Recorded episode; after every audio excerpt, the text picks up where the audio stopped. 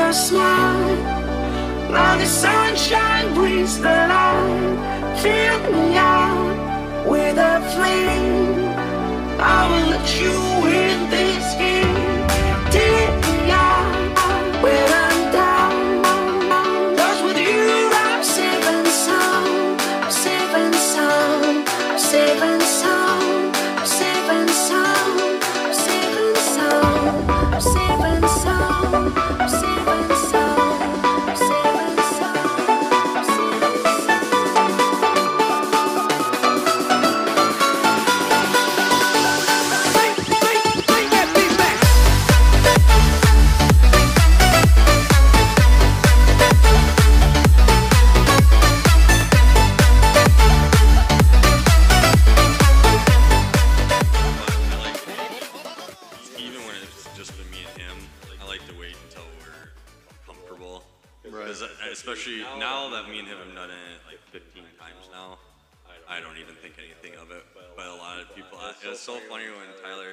sat down with it in front of him. You could tell he just felt pressure. Yeah. Like, oh God, I'm being recorded while speaking now. but after a while, you just get used to like I'm just talking, and it's just just so happens to be recorded. You're not going to sound stupid. Or you can't sound any dumber than you do. No. Because we. Say My biggest thing when I go back to listen to it is the times that, well, A, we, on a lot of them, get way trashed. And by the end of it, I start saying things where I'm like, wow. Yeah. Like, when I listened to the last one, it was at the very end wh- before I finally heard something that made me cringe. And I always go back and forth on whether I'm going to edit it out. I'm like, I can't edit them out. I have to just leave them. Yeah. Unless somebody slips out like the N word or something, I'm not. I'm not editing it out. And on the last one, we were asking him, we were asking Alex if he's ever used Tinder. Like Tinder, Oh. Bumble, all the other ones, dating apps. I'm like, oh god, if I was single, I'd get AIDS from that. And if it gave me AIDS, I'd still use it afterwards. And I was like, that's probably a bit much. Like that's people would get plenty well that you would like to use that app as a single Without person. having to tell them that you would pass around AIDS. you would openly just get AIDS from something. But okay, so we got Matt with us today, and Matt is my brother-in-law, and I guess I don't even know if that technically is his brother. I suppose. I have no idea how the chain, the chain of Once relation removed, works. maybe I don't know how that works. Yeah. Anyways, but um, for this episode, I thought it'd be really uh, interesting to have Matt on to talk. He's basically an expert of anybody I know of addiction. No. Just because you have a lot of experience with it, though, Yeah. personal experience. Well, I think that's having better expertise with something than someone who just goes to school to learn about it, though. I can see that. I mean, because when you when you've spoken to professionals about it, do you listen to? I know, like when you first go in to get like treatment, you're obviously gonna think everything they say is stupid because you're just pissed off. yeah, I certainly did that. Yeah. But do you also, even after you get clarity and you know your head's clear and you're, you're clean and everything, do you uh, still think, well, this person is like doing this for a good purpose, but they still don't get like how this feels?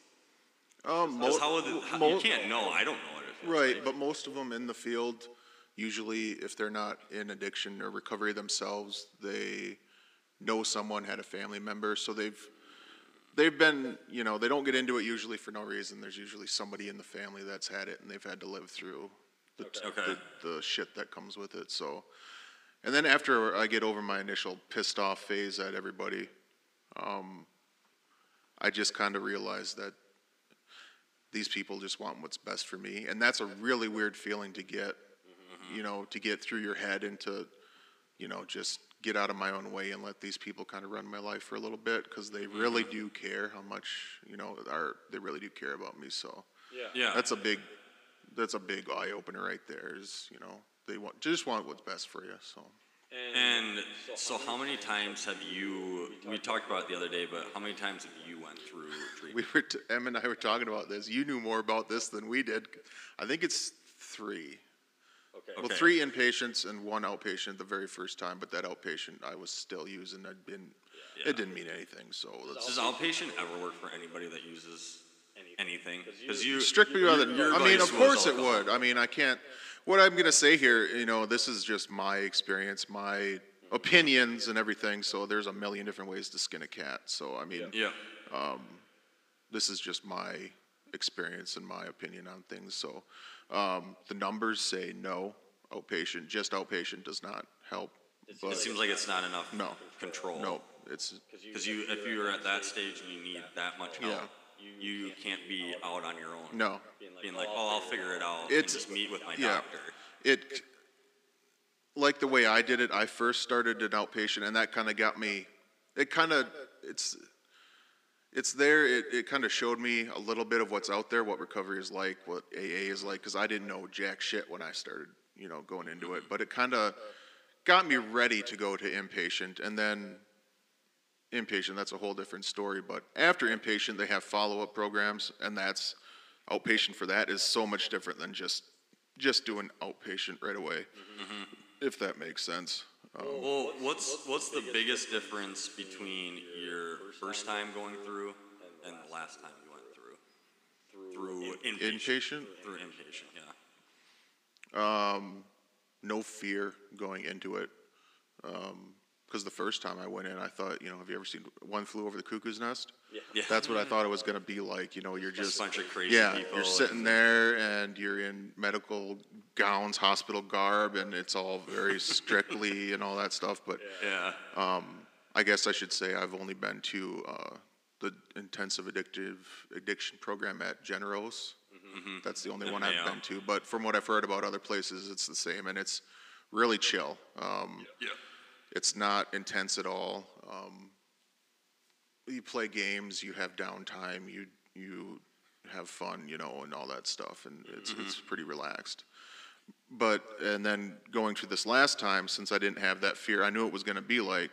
I just, I each time I went, I got it got easier, it got better because I knew what I what had worked in the past, I knew what didn't work in the past, so I knew what I had to do, um, and I knew to just, you know, accept this help and you know that I, you know, really am an alcoholic, all that stuff, and you know, I just Well, what's I no, I just heard this recently on a different podcast. But what's a drug that they give someone who's an alcoholic when they first get in there? Because you can die from quitting alcohol. Um, oh, what, yeah. Did they- I- did they give you it, something? They gave it to me when I was in detox. Yeah, it's, um, it's a barbic. No, not a barbiturate. A benzodiazepine. Oh, that term sounds. Yeah, it, benzodiazepine is basically a alcohol in pill form. It's Yeah. it's does the same thing to your brain alcohol does, like But it's not Xanax destroying your liver stuff or like kidneys. that. Yeah, and so they use that because coming off alcohol is, is the only withdrawal of a drug or uh, substance that can kill you. So what happens? Like, let's say you went from where you were at when you went in this last time, just just the most recent time, and you just stopped and you just didn't use it for like three weeks. What's alcohol withdrawal like? Or just like, why would it kill you? Um, it, Like what- what well, let's see. Uh, alcohol withdrawal uh, significantly, it can your blood pressure shoots up, so you can have a stroke. Uh, you can have seizures. Seizures can kill you pretty. Is that easily. from dehydration? Um, you're shitting and puking? Or You know, I don't think I've ever really looked into specifically why it gives you probably seizures. rather just not know. Yeah. Never had some prick ask you all these No. questions. And uh, I'm, I'm truly asking out of curiosity. I've I don't think I've ever had a seizure. I wouldn't remember if I did. Mm-hmm. I may have had one on my own. I have blacked out for several days at a time. So who knows? really, from quitting. no, I guess from drinking. But Yeah, during yeah. those times, I was I, gonna say, you know, if, drunk, if I I didn't, it. you know, when you're that bad at it, you know, even going without it for a day, you know, you could have severe withdrawals and whatnot. So, Mm-hmm. um, but you can also hallucinate. Um, I don't, I'd never, not that I remember, got to that point. But the main things are, you know, high blood pressure, you can stroke out, seizure, you know, fall, hit your head, die, or you can just die from a seizure. So, um, and as far as, you know, like opiate withdrawals, that's, that would be physically the most painful. It's the most hard to watch, but it won't kill you. That's the weird, I mean, So when you're going into like you're at Generals uh, and maybe different facilities do it differently, are all the different people quitting something in the same classes, same Nope. Uh, lectures? addiction- Or is it like ad- alcohol, you know, people are this, No. people with heroin over here? Nope, addiction is addiction is addiction is addiction. So sexaholic, all of Yep. it, just everybody's all in one. Yep, it, it, what you kind of learn and going through the program and everything like that is like, it doesn't matter what you're addicted to, it all works in the same part of your brain, the pleasure center, Yep. which I have like the since forgotten. endorphins. Right, That you get from it. right. Um, what you use is irrelevant, but the feeling that you get from it, that's what connects us all together. That's, that's the problem we have is when something feels good to us, you know, winning that jackpot gambling, we want to just keep doing it. and Never do- want that feeling Yep. to go away. And And we if can't- anything, you want yeah. to increase. Right, and we can't turn that off, and we will go to the ends of the earth to get that feeling again. And it, you know, it, it's just never the same again, but, Well, I can remember this last time you went through, and then you stayed here with me and Emily for a few days, and uh, before I went in, right? no, I think it, After I got out, waiting for my sober house?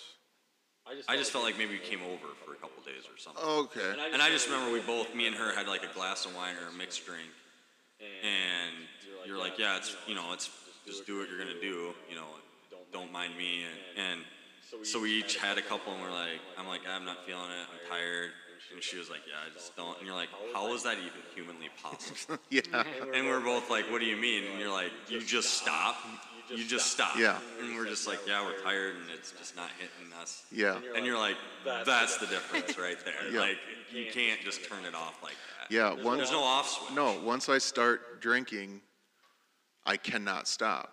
I, it's, if you don't have it, it's really hard to understand, but That's why. It's it's like yeah. breathing. I mean, once I have that feeling in me, you know, that warm feeling going down my stomach, I can, you know, think Oh, about it now. The last time I thought about drinking was yesterday, which is, you know, whatever. That's I'm an alcoholic. If I didn't think about drinking, then I shouldn't be here. But But do you um, still typically think about it all day, every day? no, no. The, what I've learned through recovery and all that stuff is to play the tape through.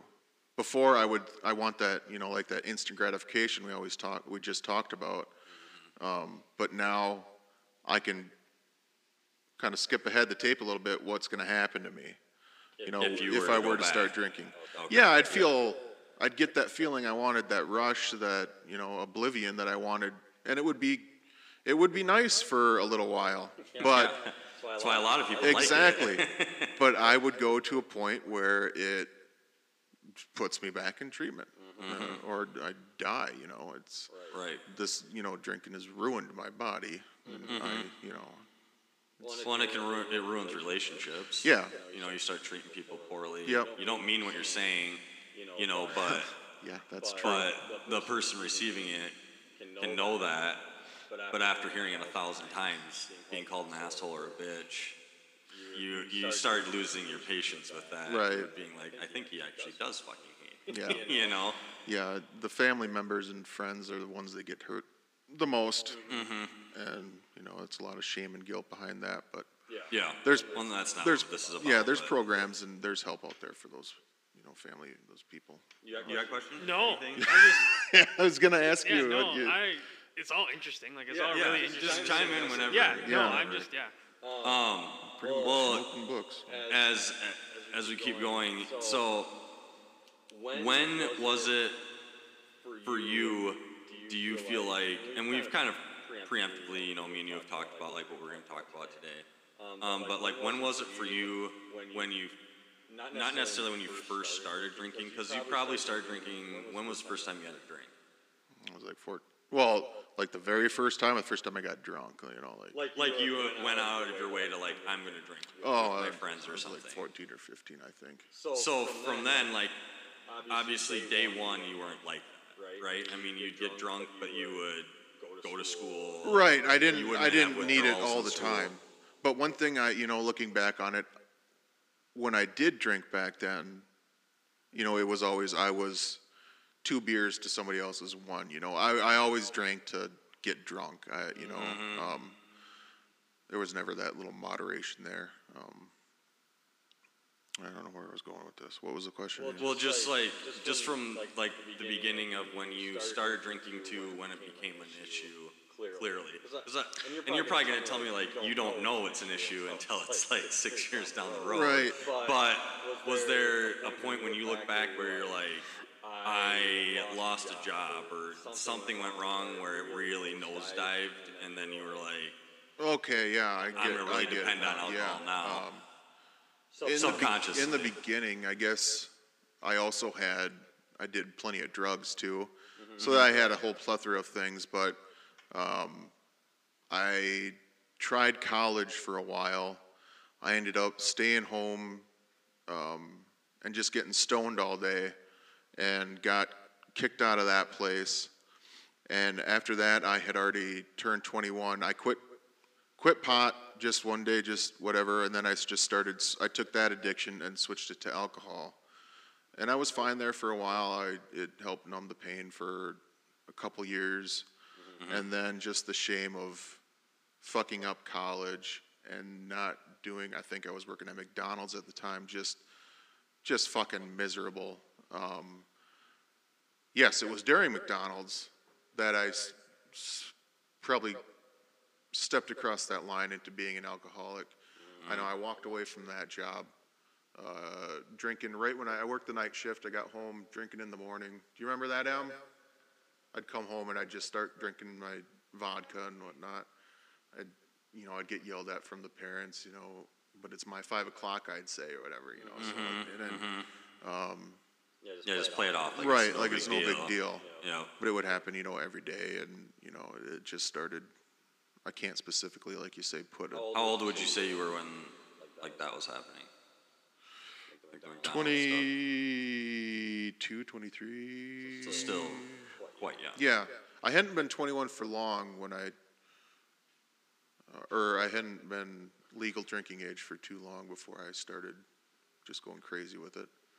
That's probably really another thing that flips the switch too, is when you can just access it Right. on your own now. Right, You know, like yeah. before you were being stopped without anything in your control, you just couldn't get it. Yeah. You probably, obviously, we all in high school had friends that we could get it. Yeah. Some dipshit that still bought alcohol for 14 year olds, Yeah. but, um, or just a fun uncle or whatever, you know, but it's still, you gotta go through all these steps. But then, Right. once you're 21, you're like, game on now.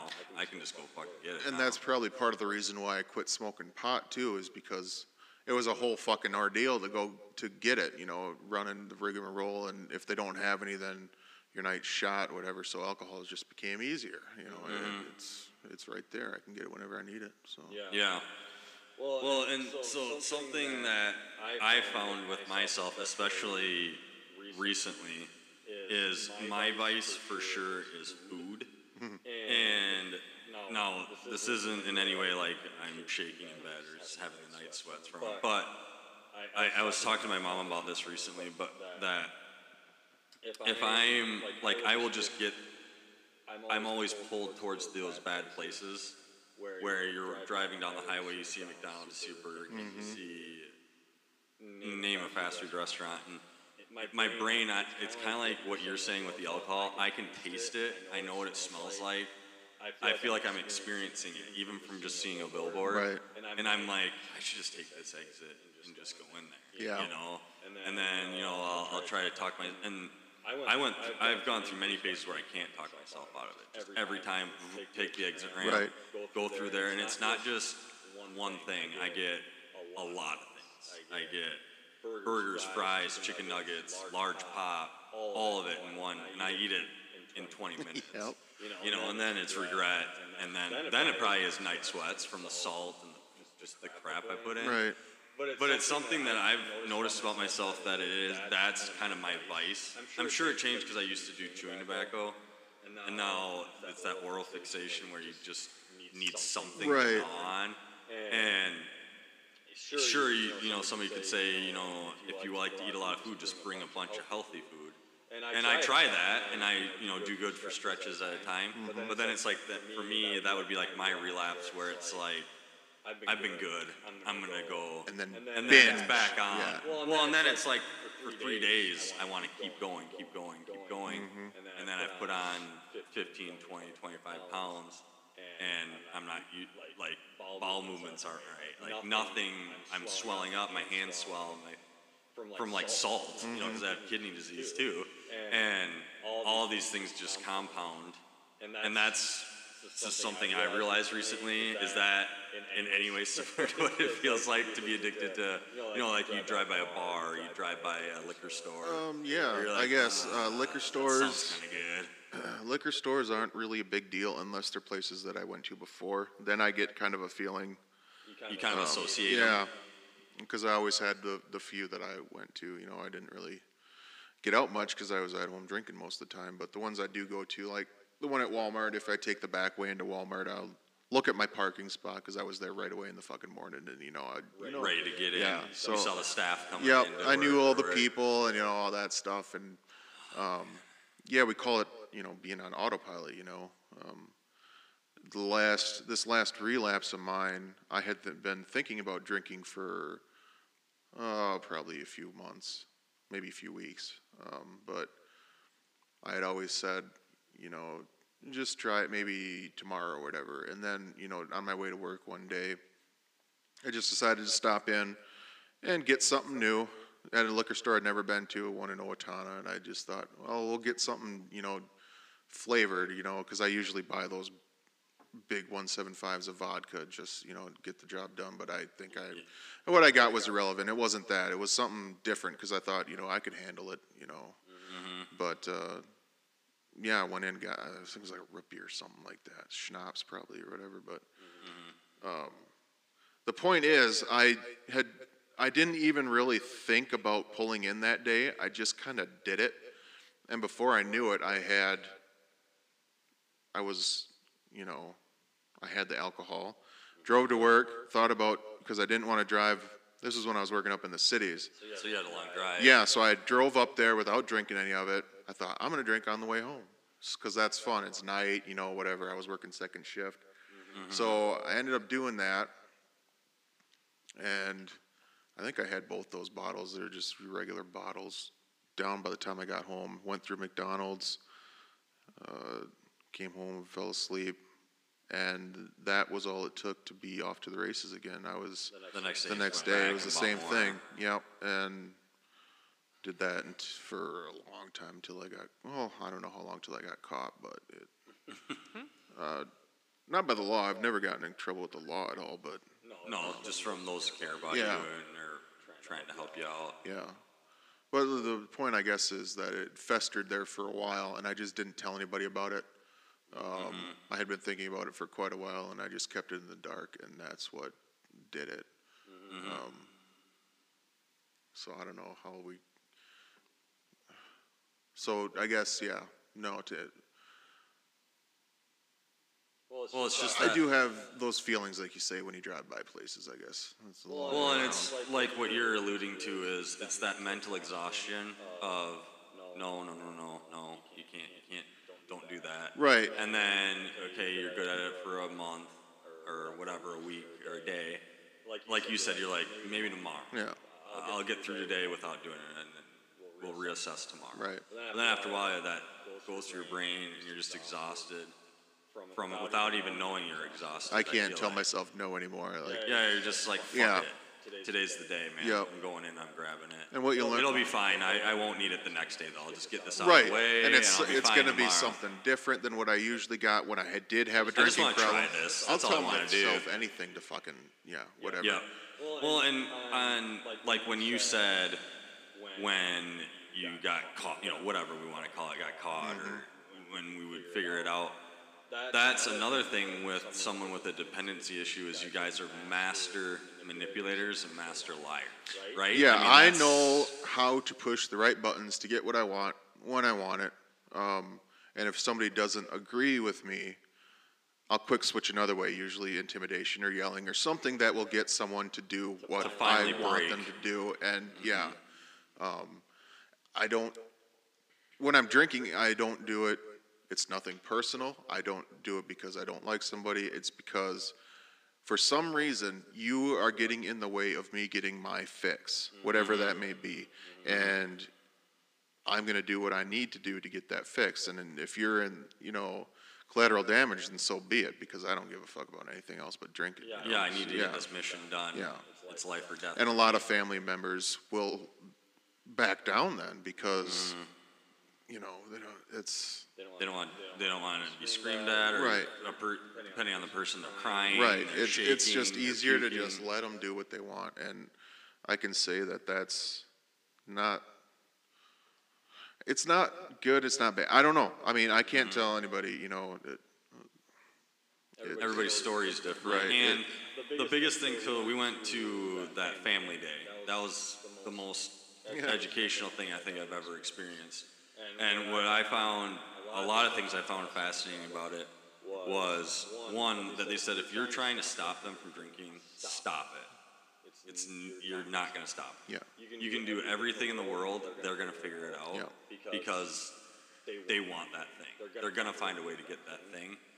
And you know, you can take away their car. You can say you can't leave the house. Yeah, they're gonna. the parents find it. did that, and it did not work. Yeah, yeah, you'll just find a way. Yep. Because another thing they said in it that really resonated with me was they were like, imagine that you have something that you really, really like, but you're told that if you do that thing, you'll die, and you do it anyways. Mm-hmm. And they go, that's addiction. That's you know, alcoholism, that's heroin use, that's cocaine, whatever Yeah. the substance is, sex, whatever. These people know what's gonna kill them, and they're gonna do it anyways. Yeah. because they can't stop. You Yep. know, you could have a, a, a red button there that says, if you push this, you're gonna kill everybody on the plane, but you're gonna get alcohol. Yep. That person might after at first be like, all right, I got good intentions here. I'm not gonna push the fucking red button. If you leave that red button like, sitting there "God long damn enough, it, it's been three months. Yeah. Boom! Everybody's Yep. gonna die, but I'm gonna get Yep. I'm gonna get a buzz tonight. without working a program, it's inevitable, I think, that people will use again. I mean, of course, there are exceptions. I got an uncle that just one day up and quit uh, drinking. That's crazy. No AA, no recovery. He just, Cold turkey. I've been told that he just felt he was becoming dependent on it and then just stopped and hasn't had a drink since. And it's been like forever 20, 30 years. Because how long have you been sober now? I don't really keep track. Couple years. Two, three? Yeah, Maybe. something like that. What's the longest you've went since you've started doing treatments? Is this the longest? Uh, I think I had three and a half one time That one, the one time when you went up in um, the cities. Yeah. Yeah. Yeah, that was like the best I had seen you doing, and then you. Okay, so here's another question: is so in that class they said, like you guys are making your plan way in advance on how you're gonna get this accomplished, whether you know it or not. You're making a plan on how you're gonna get back to it. Sometimes when, when you're gonna relapse. Yeah. So, you know, there, there it could be months in advance that this plan. So, like for you, I know you were living in a sober house up in the cities, had a job, all this stuff, and then you're like, I want to move back home. You know, I know? kind of got forced to move back home because I wasn't doing well. Um, I wasn't working a program, wasn't working with my sponsor. I wasn't happy, Okay. um, and it was all my own making. Um, there was nothing going wrong in my life for me to be miserable about, but I just, it's another part of addiction is the shame and guilt. Uh, You know, I've always felt, I don't know, you ca- I suppose it's ego, but I've always felt I need, uh, do something great or good or something. I don't know if most people feel that. I think everybody feels that Yeah. with anything in life. See, even yeah. if you don't have a dependency. I always felt I was destined for more than what I could accomplish myself, and then you know it Mm-hmm. just got me feeling down and blah blah blah. So yeah, And so you wanted to get out of there. so wanted to get out of there. home. Just kind of showed up at home one day. Literally, I think I told them, "Yeah, I'm coming home," and you know, without any. And they're probably concern, Like, oh, yeah. boys, And I idea." didn't use for maybe a month or two after that, but like That was phase Well, one. like we learn in treatment that relapse use using is the last part of a relapse. So yeah, relapse starts long before you, you use. So I had already Mm-hmm. Been in relapse mode for a while. Well, and even so with the planning, so yeah, like let's say that's a subconscious. You didn't know you were planning it, but subconsciously that was phase one. Whatever, it, you- whether you knew it Yeah. or not. But then I've also heard stories of this goes into the manipulation and like uh, I I would call it like genius of people with addiction too. Of how, they're just using it for the wrong thing. But you know, going through, I can remember talking to your dad. This would have been like the last time, I think. It doesn't matter. Yeah. But he's he's like, you got me. You know, we were driving home from Rochester. We went through four different towns, 15 different Kwik Trips. And then we got to this one, and he was like, "Oh, I oh, gotta get cigarettes." Or we got home. He's like, oh, "Oh, I gotta get cigarettes. Mm-hmm. Can I have your car keys?" Yep. And he, your dad was like, "Oh, oh yeah, sure, you know, whatever." And then he's like, "I'm an idiot." Yeah. You know, and it's like, he's like, because I didn't think till later, like, we just passed 30 Kwik Trips. He could have got cigarettes at any Yep. point on the ride home. But that was his opportunity, and he saw it. And he's like, I'm going to see if this thing works. Yep. Because And and then caught a fish on the line. exactly because everybody was distracted with Adam because he had hurt his leg. Yeah. yeah. That's why we were coming and, home. And just, He was tired. you used a situation too where it was just normal. We got out of the car, we just got home, we just got groceries, and he's unloading. Like, oh, can I just grab the keys quick? And I, I, just- I forgot to grab cigarettes. Yeah. Oh yeah, sure. I don't feel like going And if anywhere. And the thing is, if I wouldn't have gotten the keys from him, I would have. I mean, we got two or three cars in the in the in the barn. I would have looked for those keys. Or a hot wire I've or walked something. down to the farm to use the farm truck to use that. Yeah. I will get what I need. You know, Yep, it, it, what you want. Yeah. When you, yeah, exactly.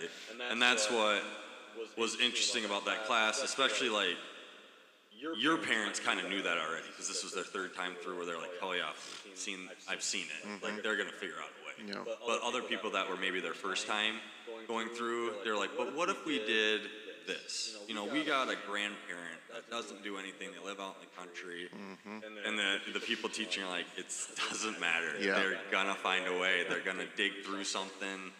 They're gonna, with a cell phone, they can get a hold of somebody. They're just they'll walk for a hundred miles. Yeah, have to to get exactly.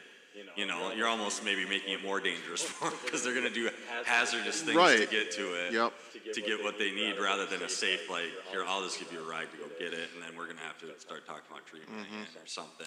And towards the end, that's kind of what the parents knew, or my mom specifically knew, because of that. And then she had knew all about alcohol withdrawal and everything like that. So she had kept alcohol there and would, you know, give me a, you know, a- an allotment or whatever. She talked Yep. to uh, my counselor that I at uh, that I had previously at, at Mayo, and you know, he said, you know, taper down 10% a day, you know, but, you know, don't just let him stop. Let's just get him here and then we'll take care of it. So, um, if someone you know is thinking about treatment and, you know, they want to go into treatment, you know, s- just stopping drinking is not the best thing, you know, just kind of moderate it or give them rides, you know, don't let them do, Well, they're gonna be driving. right, don't You let know, them they're- drive, you know, and you do these, you know, bad behaviors and everything. Um, you know, just get through it.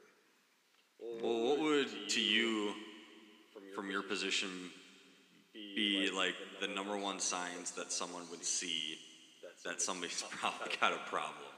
You know, because I think it is hard because sometimes people they they can operate kind of where they they come home every night and have four beers, Right, but then they're not an alcoholic. That's just their routine. right. But they could Quantity has nothing to do with, with disease, you know, it's all about how, do you got a DSM here?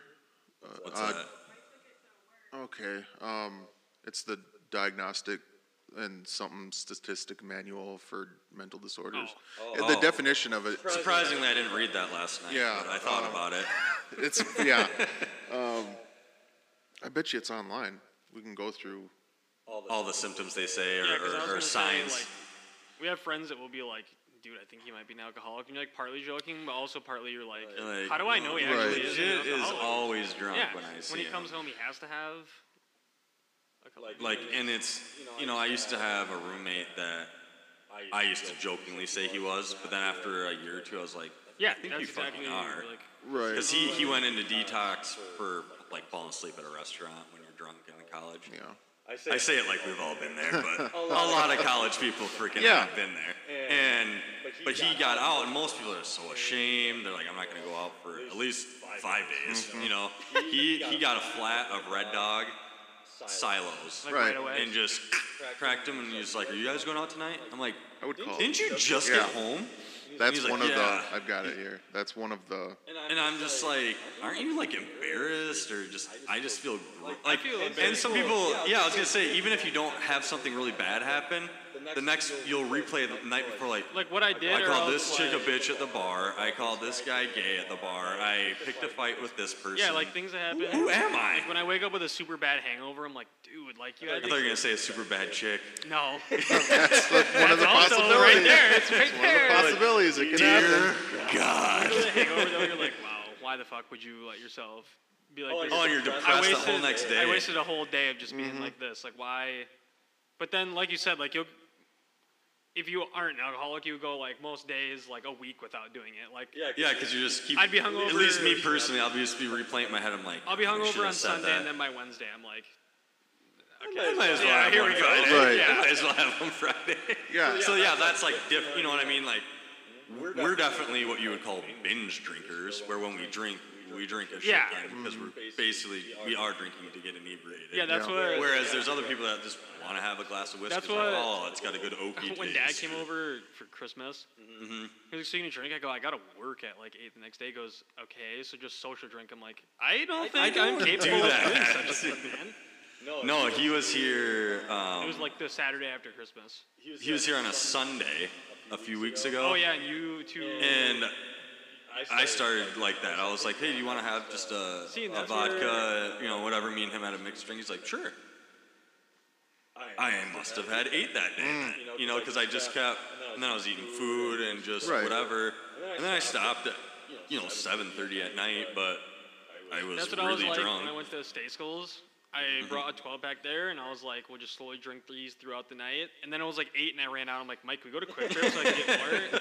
and so then we do, and then it all spirals out of control there. Well, and that's another thing with like you, and then even our, like my friend group, where if we're getting ready for a night, we're like, how many bottles do you think we need of vodka? That's what. You know, and then we're like, let's just get four. Yeah. And there's only six of us hanging Yeah. out, you know, and then next thing you know, we've drank two of them that night. Yeah. That's you what know? like when uh, I go to Deckers, I'm just like, how much do I need? And I'm like, in my head, I'm like, well, if I bring two 12 packs, I'll have more for the next time I go. There's no more. for They're the all next time gone. I go. Yeah, we, I don't know Well- why we can't. Like you said, we're binge. Like it just. Well, and you just you start feeling good, and after the fourth one, you don't even notice. Like, No. you don't feel it Right. anymore. You're just, or like with me, I drink them so fast. That's where what- it doesn't hit me till an hour and a half later. I chug 'em and then- that I'm like drooling, and I'm like, It's always I'm really drunk now. The next day, I never realized until I go to like pick up the booze to bring home. I go, "There's three of these left. I have three of my 24 that can't, left. that What can't is be going right. on?" That's head scratching. But So yeah, like the difference between that, where you'll you'll see people like that, where you're like, well, maybe you have a problem, I can, you know, we could go but through. maybe it is partially do a problem. fit some of the things here. some of the things that qualify you to be an alcoholic. Here, okay, so um, a maladaptive pattern of substance use leading to clinically significant impairment or distress as manifested by two or more of the following occurring at any time in a 12 month period. So if you have two of these within a year, Oh, geez, that's a long time for. I'm gonna definitely qualify. most for, people like, do and they don't five realize of it. Alcohol is often taken in larger amounts or over a longer period than what is intended. Probably. You know, you just said you Mm-hmm. had a couple and you had, oh, I'll have a couple. Well, uh, eight later, here we go. Six go. hours yeah. later, I'm still drinking. Yeah. There is a persistent desire or unsuccessful efforts to cut down or control alcohol use. You ever have that? Uh, I would say I remember telling Emily this that in college when I first met her, I for sure had a problem. Well, yeah, that's Where like I was literally like at the end of work, I worked second shift, so I'd work two to ten, and and then I go str- I go straight to the bar mm-hmm. after work. right. And I was like itching to get there. And I could, I remember it would be like three gulps of a beer right when I ordered it. Right. Like just like fiending to get there. And I get like that, I wasn't like shaking or wanting to vomit or anything, but like I was wanted to get drunk, pulled there every day. And I was doing it Monday through Sunday. Right. Like I never stopped. And it was always to the point of completely shit hammered. That's kind of the, the, the way it goes. And then I'm sure you met lots of friends there, you know, and had a good time. or- Yeah, and that's where everybody else Right. was, and, and after a while, it really wasn't though. You know, like on Tuesdays, Wednesdays, and stuff, it'd be you'd have to find someone. Yeah, go out of your way to find someone. where you just text all these different people until you found Right. one, and then you're like, oh, thank God I found. I fucking don't really like this dude, but he's gonna go sit at the bar, and then, I, then I'm not an alcoholic because I got a guy with me. Right. Oh, yeah, there's so many rationalities. And then, you know, but then, you know, one part is meeting her, and then you get like responsibilities and people that you, because when you're single, Who gives a fuck? Fuck, Yeah. Single I'm college age, hungover tomorrow. I don't care. Yeah, right. I'm the only one it's gonna affect other than Right. people around me at work or something. But that's something that I would changed over time where I was just like, I just don't, I got too much shit going on tomorrow. I can't drink tonight. Like, I'm just gonna be Yeah. bogged down. You can Where I prioritize. Yeah, Yeah. I Yeah. can shut that switch I know, off. like this weekend I thought about drinking a little bit, but then I'm like, I'm gonna get so hammered next weekend that I don't really want to. So I guess I'll save it yeah. We'll, we'll yeah, that way I can drink double next weekend. That's how. That Yeah. But, I mean, Yeah, well, and it, it is like that too, where you get it on your brain too, where you start thinking about, oh, it might be nice to play video games and have Yeah. have a s- Right, like- beer or whatever. Yeah, I know we don't drink beer, like a seltzer. or Oh or no, it's whatever. not. But yeah, go on. You know, and then once you start, you get then that endorphin comes where you're buzzed mm-hmm. and you're just like laughing with your friends, and then next thing you know, they're going down. No, yeah. super easy. I've had it a couple times, where I've had like one or two, and like you said, you aren't feeling it. But if I get, yeah, like you said, it's for me. I think it's three drinks where I start feeling like really good, That's and the then sweet it's yeah, then it's just over. Yeah. Like the rest of the night, I'm just That's when you have to like walk away or, or something. Yeah. But all right, let's keep seeing how much more alcoholic yeah. we So really I'm are. one, kind of one for two. That first one kind of was awful. Let's see. Let's see. A great deal of time is spent in activities uh, necessary to obtain alcohol, use alcohol, or recover from its effects. Okay, well that's where it definitely changes. I'm not like planning my day around getting Right. it or getting to it. But there's also recovering from its effects, hangovers. Right, that would take me like three Yeah, years see, because I'm Well, in my 30s now and it Yeah, takes you're an old forever. man. I mean, come on now. yeah, we got Uh, rickety knees. craving or a strong desire or urge to use alcohol. Well, yeah, I mean, come on now. Craving is a whole. You could do a whole podcast on cravings. It's crazy. Well, I just did, did about m- literally McDonald's. Yeah. Right? Yeah. Like to me, that Right. place, like you know how people talk down on it, which is it is, it's Yeah. garbage. But to me, it might as well be a five star restaurant. it's You said that. I, I would always go there. You Yep. said the thing of like everyone will die if you do this. If I came home and you told me you can't play video games for seven days, or else everyone will die. I was thinking that today. Like we should do a test run with you if you we could get you to go a week I literally without couldn't. playing I, video I games. promise That's you, like, one- If man, Because that's an addiction. I mean, No, it he's is. addicted if you to s- yeah you can substitute alcohol with 'Cause- video games yeah, or people will say, shopping. like- yeah. pornography. Porn. Oh yeah. I yeah, love people porn. say like um, just using like any any drug, they'll say it's not addictive. I'm gonna go, well, literally anything is addictive. Anything Like, can be addictive. Biting your fingernails. Right. if it makes you feel know, good and you like can't this drug stop, is not addictive. I'm like, well, not unless you do it Coffee. every day, and then you just need to. Yeah, caffeine's a big one. Caffeine would be Yeah. my other one. That's where you were saying like the um you do it once and then you just keep going. Like every once in a while when I get off this, you've saw me drink like gallons of water. Do it once, like when I have my one cup of coffee and head to work. Yeah. yeah, Well, yeah. no, I mean like me drinking caffeine. How I've been trying to stop. Oh, oh yeah, yeah. You see, I drink like a gallon of water a day because I'm used to like. And if I went and bought a Mountain Dew at Kwik Trip now, then I would just go buy a 12 pack of pop. Like it's the same Yeah, thing. I, just- I can't have pop in the house because I'll just yeah, drink the whole thing. And that's the same thing. Like I have one Mountain Dew, and then this whole water thing would be over. I would just have pop all the time. So we have addictive personalities. Right. Oh, yeah. It just hasn't went towards anything totally devastating. It hasn't gotten to this part where recurring uh, use results in failure to fulfill major role obligations at work, school, or home. Yeah. Right, right. Yes, that's where I would say definitely. Ha- As far as I can tell, it hasn't happened. um, but th- that's what anybody I talk to.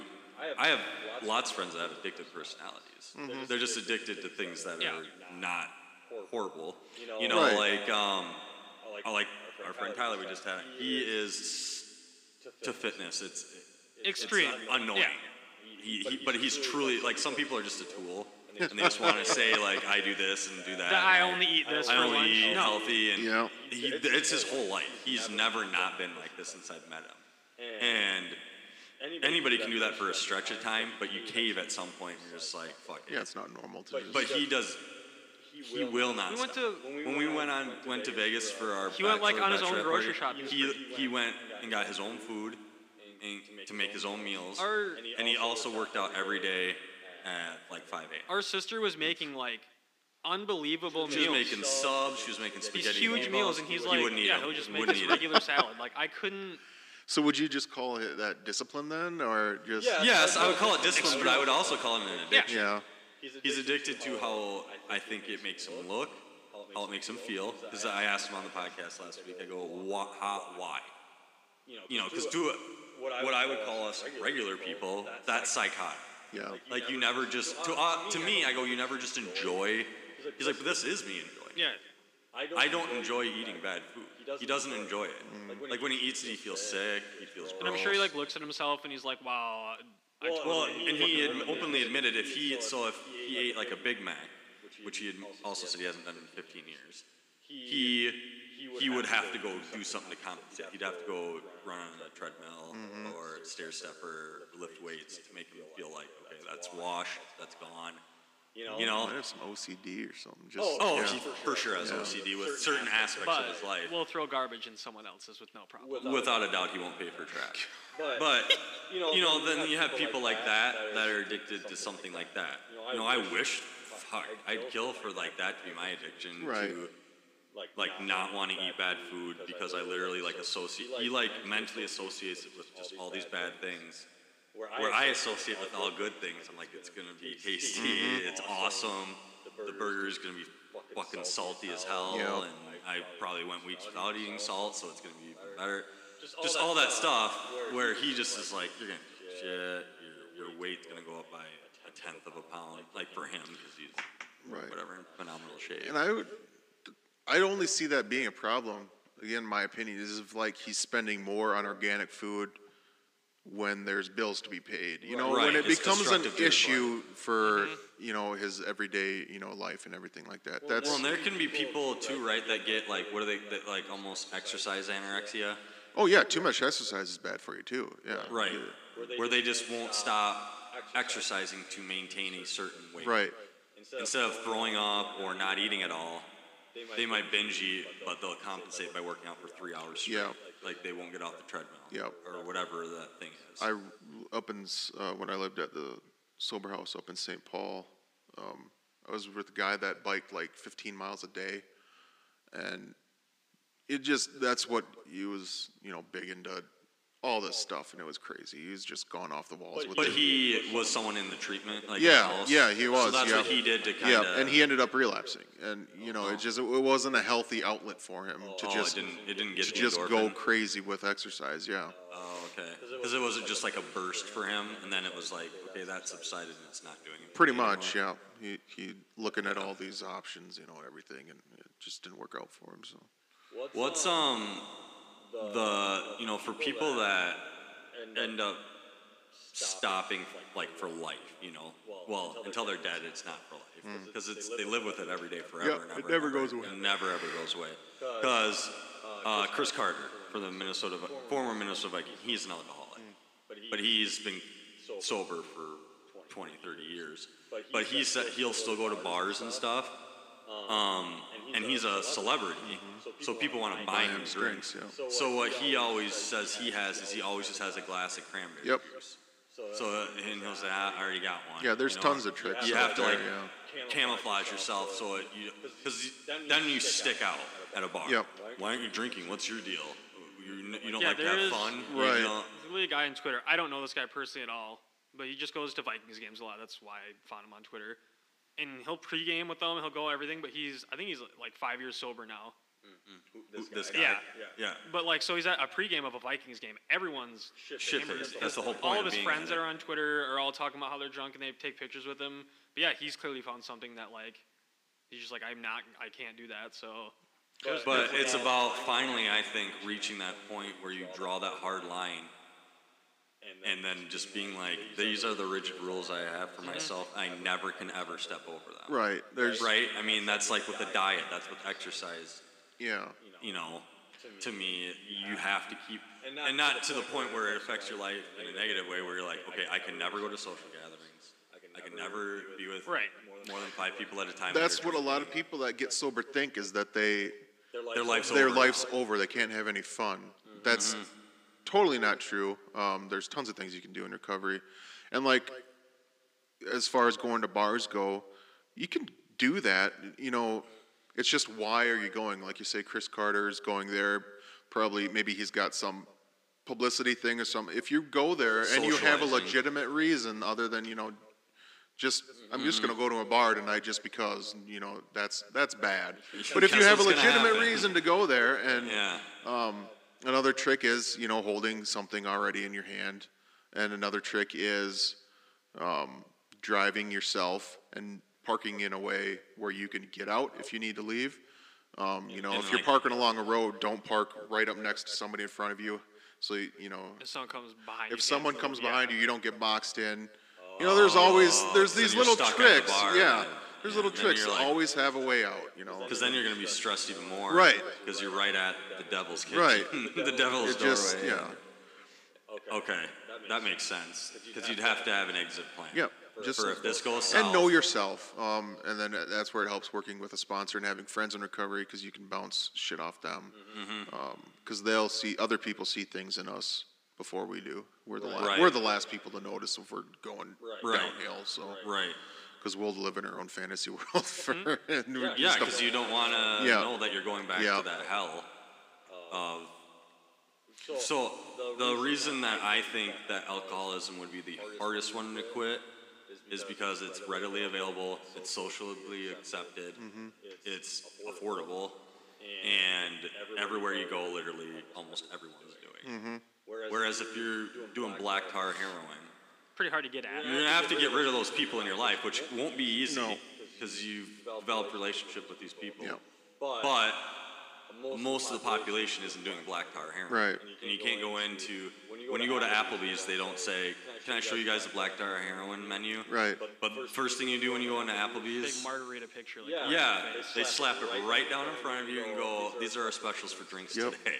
You know, and that's what I think of when I've been out with you, especially your first time, because we took, I think we took you out to lunch at an Applebee's at the mall. Because you're Okay. like, yeah, we can leave for a little couple hours Right, each day. yep, I remember So we this, went yeah. there and and I'm new to this. I've never been, ar- well, I've probably been around an alcoholic, and, but not after they've been sobered up Mm-hmm. or whatever. And so then we're going there. I'm like, is this a fucking good idea? Like, they're gonna have drinks like everywhere in this place. And Emily's like, you said it's fine, you said it's fine. And then we sit down and she goes, All right, we got five, you know, five dollar pictures of Budweiser. I'm like, I just want to be like, get the fuck out of here. Just fucking leave the table. This guy will die if you bring that over here. Yeah. And then she throws down, like, it was just like, nope. And then it was like, all right, well, here's the drink menu. And I was like, get the fuck out of here. You're killing this man. And you're just like, it's fine. Yeah. You're like, I'm fine. It's, it's going to be okay. I'm fine.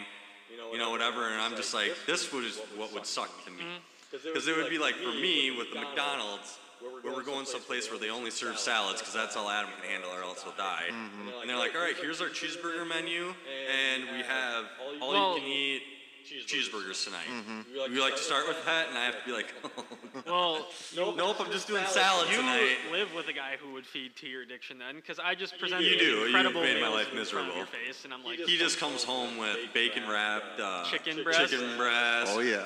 pizza, ramen noodles, chips, Pringles, cereal. And I just sit there and I'm like, you motherfucker. When I heard Em say you guys were on a diet, I'm like, why? Mm-hmm. why?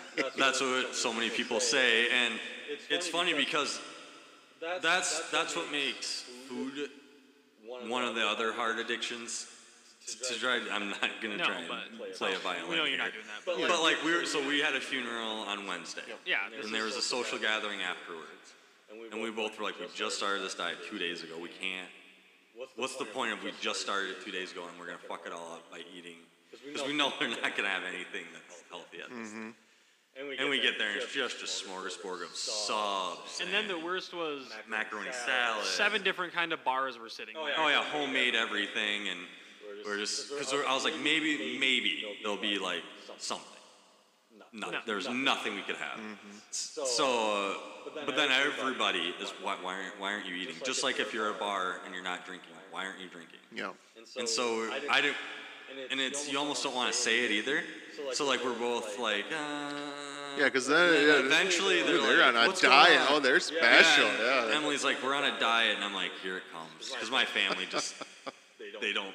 Yeah, so about our sister Annie has this bar, and she literally puts it under their nose, like, just have one guy, just have one. just cut the whole time.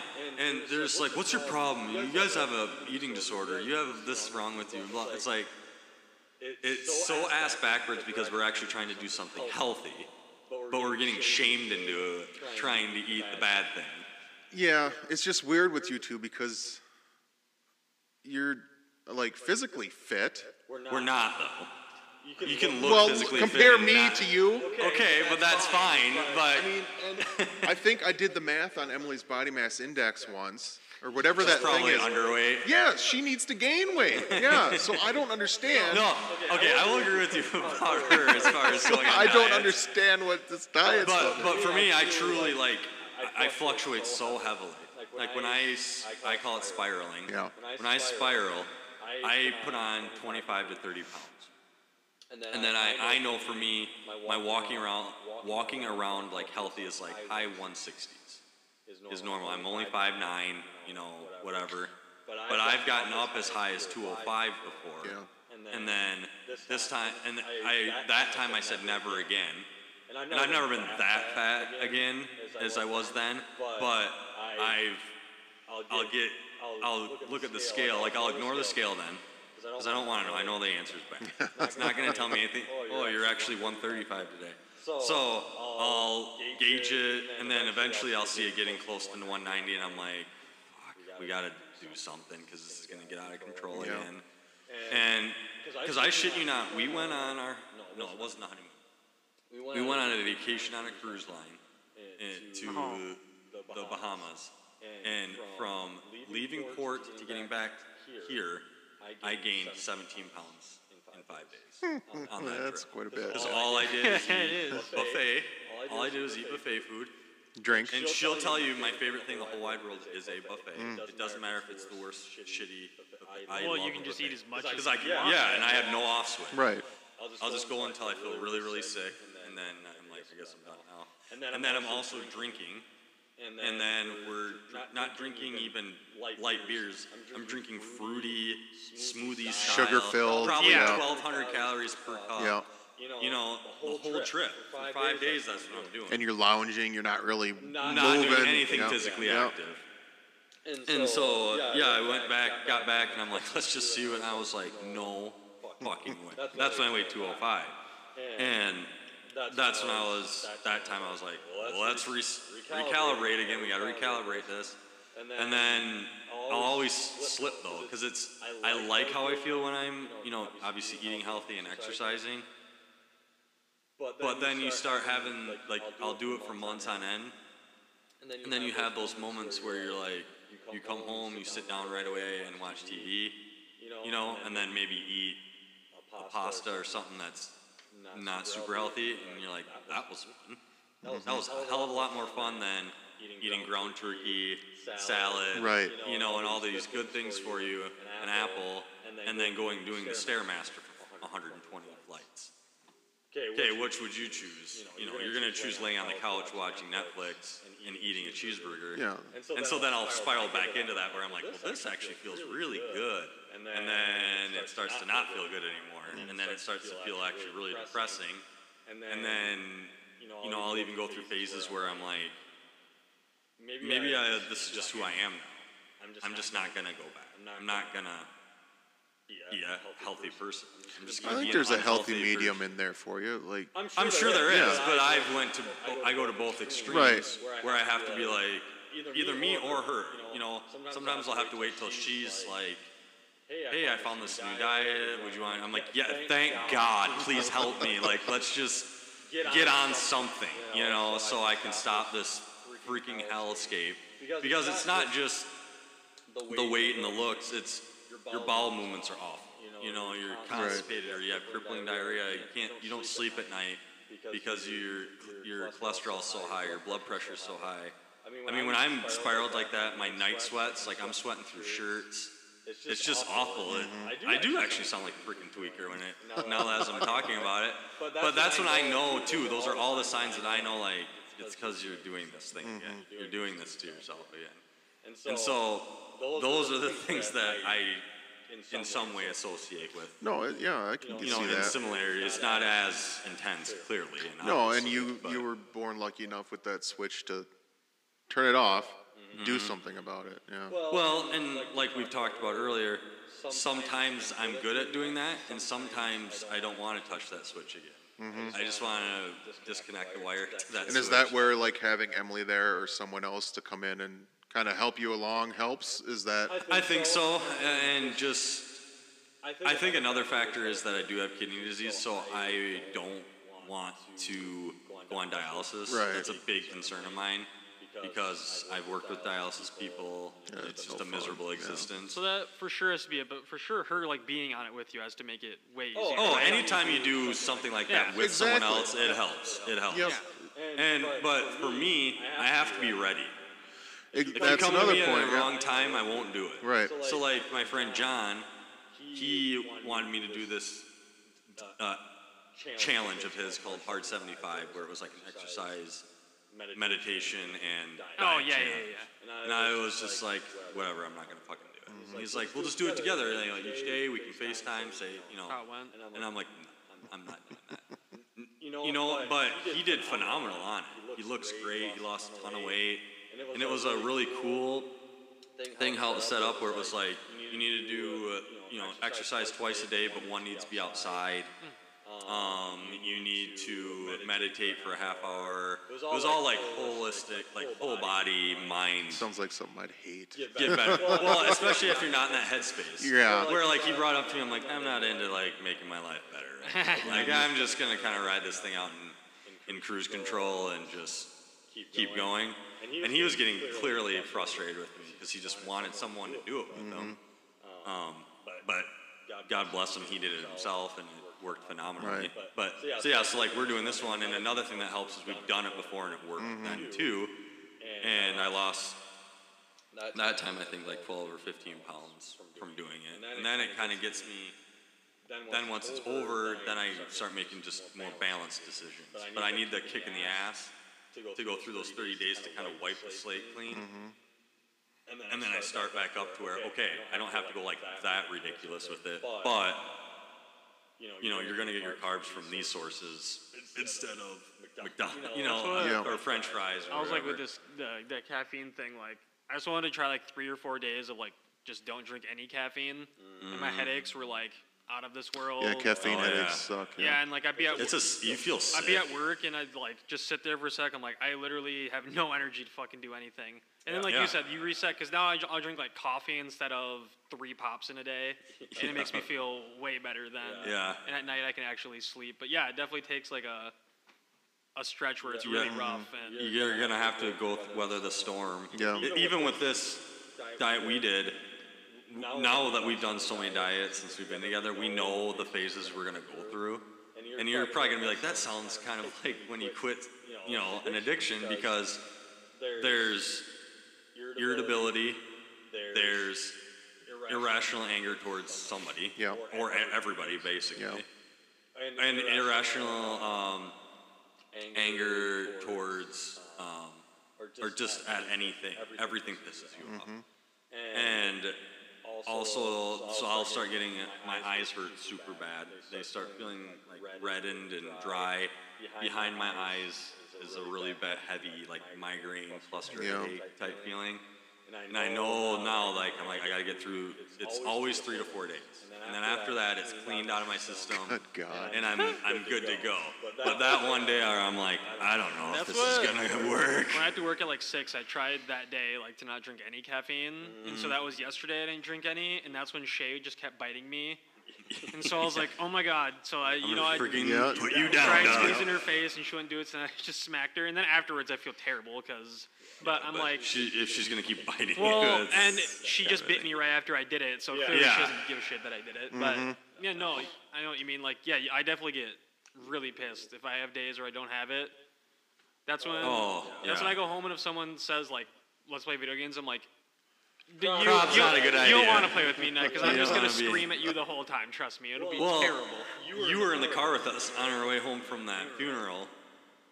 That on Wednesday, that was the day. That was when Everything was coming all to a was head. Yeah. happening, Well, and you it guys was hadn't bad. had food for like.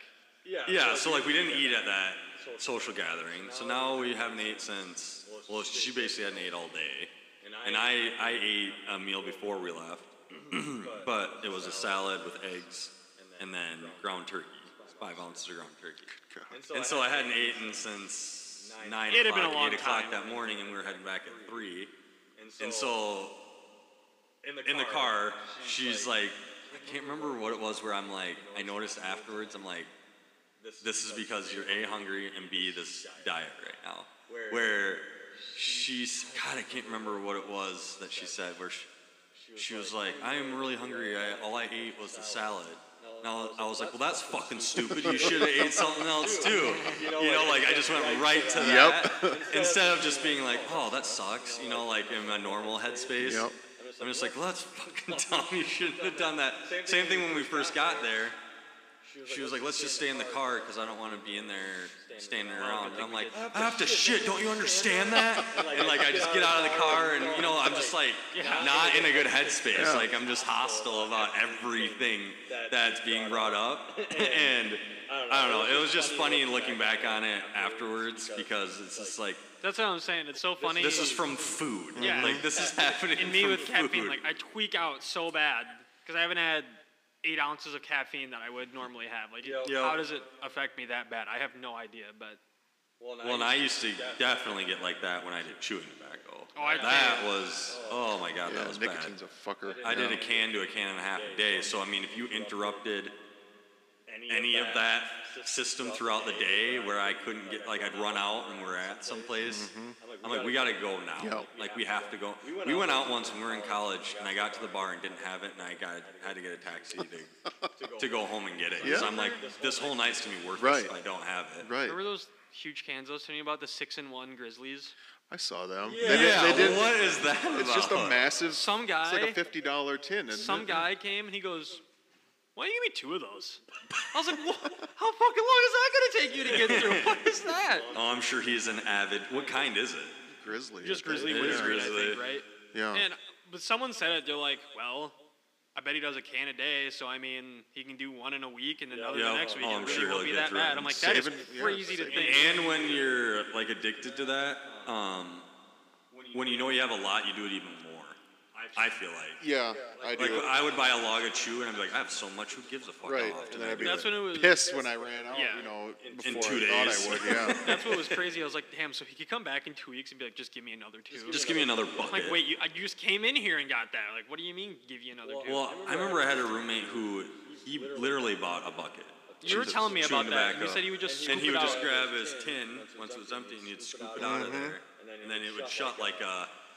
It had to have been like a gallon ice cream size. Yeah. And you, you told him was you just- were like, "Dude, that can't be." I'm like, that looks disgusting, and I love chew, but I don't. Did he keep it in the freezer, or how did he keep it from drying out? I'm sure he Yeah, just left it in his room. Oh, when we were in college, we did everything was disgusting that we did, That's nasty. but I don't know. He was the same one that drank Red Dog the second he got it. And if somebody's drinking Red Dog casually, I'm should- I think be, you have to have a be drinking honest. I don't problem. even know what that is. It's I, I'm not. terrible. Apparently, I'm not sad that I don't know what it is. But Red Dog, or we used to when we would go to like the small towny bars in Winona, and, like rub elbows with like just the low lifes of Winona.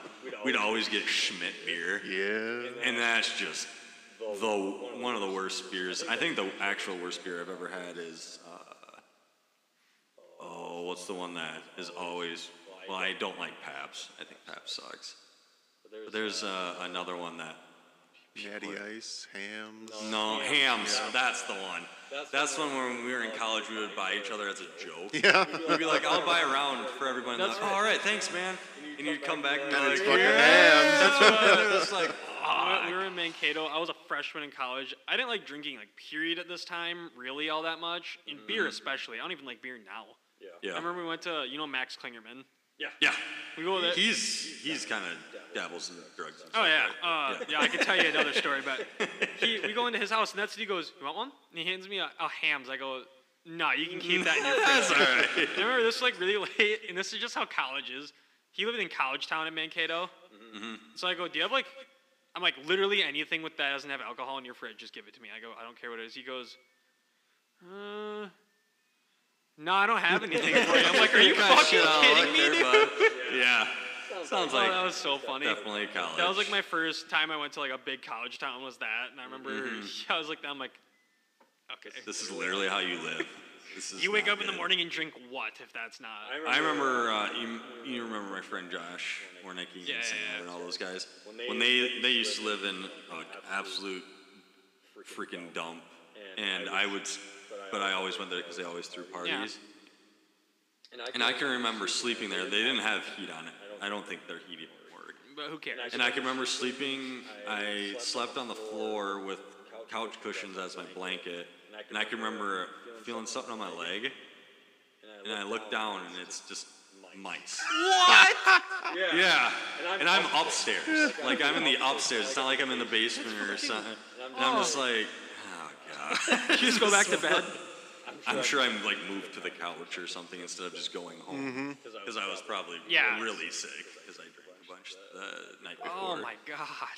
But yeah, no, college living. Uh, when I look back at when I lived in, sometimes I'm just like, because I think of like the things I like now, where I like, you know, you get used to a certain sort of cleanliness, you get used to mm-hmm. certain just nice things having around the house, and I think of what I. I, I don't know how I went through that, but it's you just don't think of anything. You just did you ever like live out like with friends or anything in Austin or anything like that, or did you always live at home? I was always at home. Yeah. home. Yeah, because it's it's it's an experience. But um, is there anything that like we haven't asked you that is something you think should be shared about how addiction works or how even alcoholism works? You know, not works, but how how it, how it Nothing comes to mind. yeah. I can always come back. Yeah. Yeah. No, I. Well, and I, I just don't know if you have something else you got to get No, to tonight. well, yeah, kind of, but um, What time do you need to leave by? yeah, we're good. Um, Okay. Because the other thing I was so, because I can ask questions for like literally ever. That's just kind of what I do. yeah, Um, but for you, when you went through treatment in like in, I'm gonna always refer to treatment when you like actually physically went in, not not outpatient, but inpatient. S- w- Would you say when you went in the first time, it was almost like a waste of time for you because you didn't even think you should be there? um, yeah. Like for the first couple weeks, for the first couple weeks, um, I was still fighting everybody pretty hard. Mm-hmm. Um, you know, I still knew better than everybody else. You know, I didn't need to be here. Blah blah blah. And then probably after a few weeks in, when I had you know sobered up and sat through enough of the groups and everything, and kind of started listening to people, I realized that okay, you know, this is making sense. You know, that I should be here, and everything kind of started clicking. Um, so yeah, that's that's what I I felt like I had wasted the first few weeks. This is my very first treatment, of course, and then the subsequent treatments I always I knew like, Like I gotta gotta get work and to work right away. You know, you know, to use this time because 30 days flies by. It's Oh, I'm nothing, sure. yeah. And I bet you people who have a problem would think going in there 30 days would feel like a year. Yeah. Because you're It not is. doing It's- the thing it that feels you're addicted to. daunting at first, but no, before you know it, you're out. Yeah, Yeah. it's crazy. Well, and I remember, I don't know which time it was, but where you like basically OD'd on like anti-anxiety I think that medication. was the second time. Because you knew what to expect that time, and you're like, this Yeah. is gonna be pretty miserable for a few I knew, days. and I had quit drinking beforehand against my better judgment and the judgment of everyone else. I had quit cold turkey. Because we And I probably was all going through withdrawals, and I was having panic attacks, and I just kept taking anti-anxiety meds, and just one after yeah, another. and it, of course it was a, a totally different. It did not work. Um, but it's also not good for you. no, it really bad for. Doesn't that basically make it so your heart almost wants to Something stop? like that. Yeah, she was really concerned about my heart.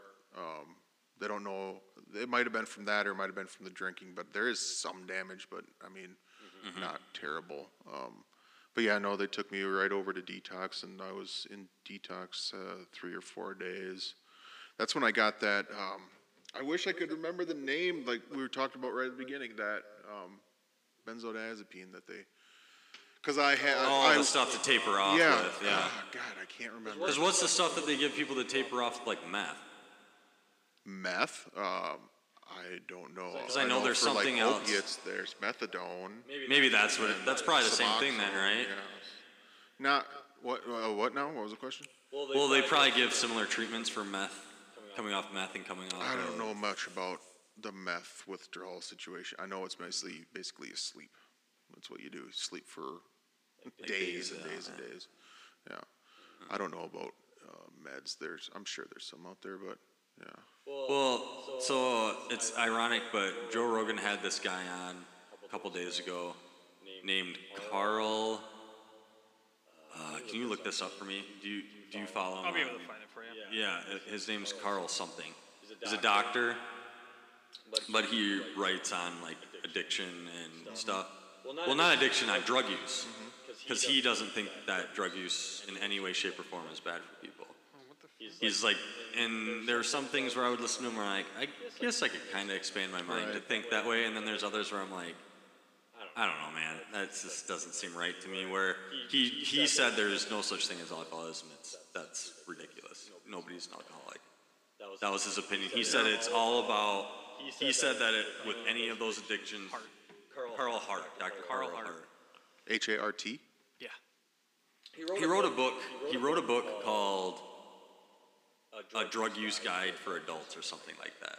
I can't remember. I, we can look it up later. But he essentially says like any drug that you would do if you use it in a negative way or it's harming you, it's because you're in some bad place. I can see that. Yeah. So, because he, he does, he does all drugs. He does heroin, he does, um, he does meth, he does cocaine, he does marijuana, he does shrooms. He does them all. Now, and he's, he said that peop people that say that it's so far, super hard to get off of, I think he said heroin, he said it's, they're full of shit. He's like, it wasn't that hard.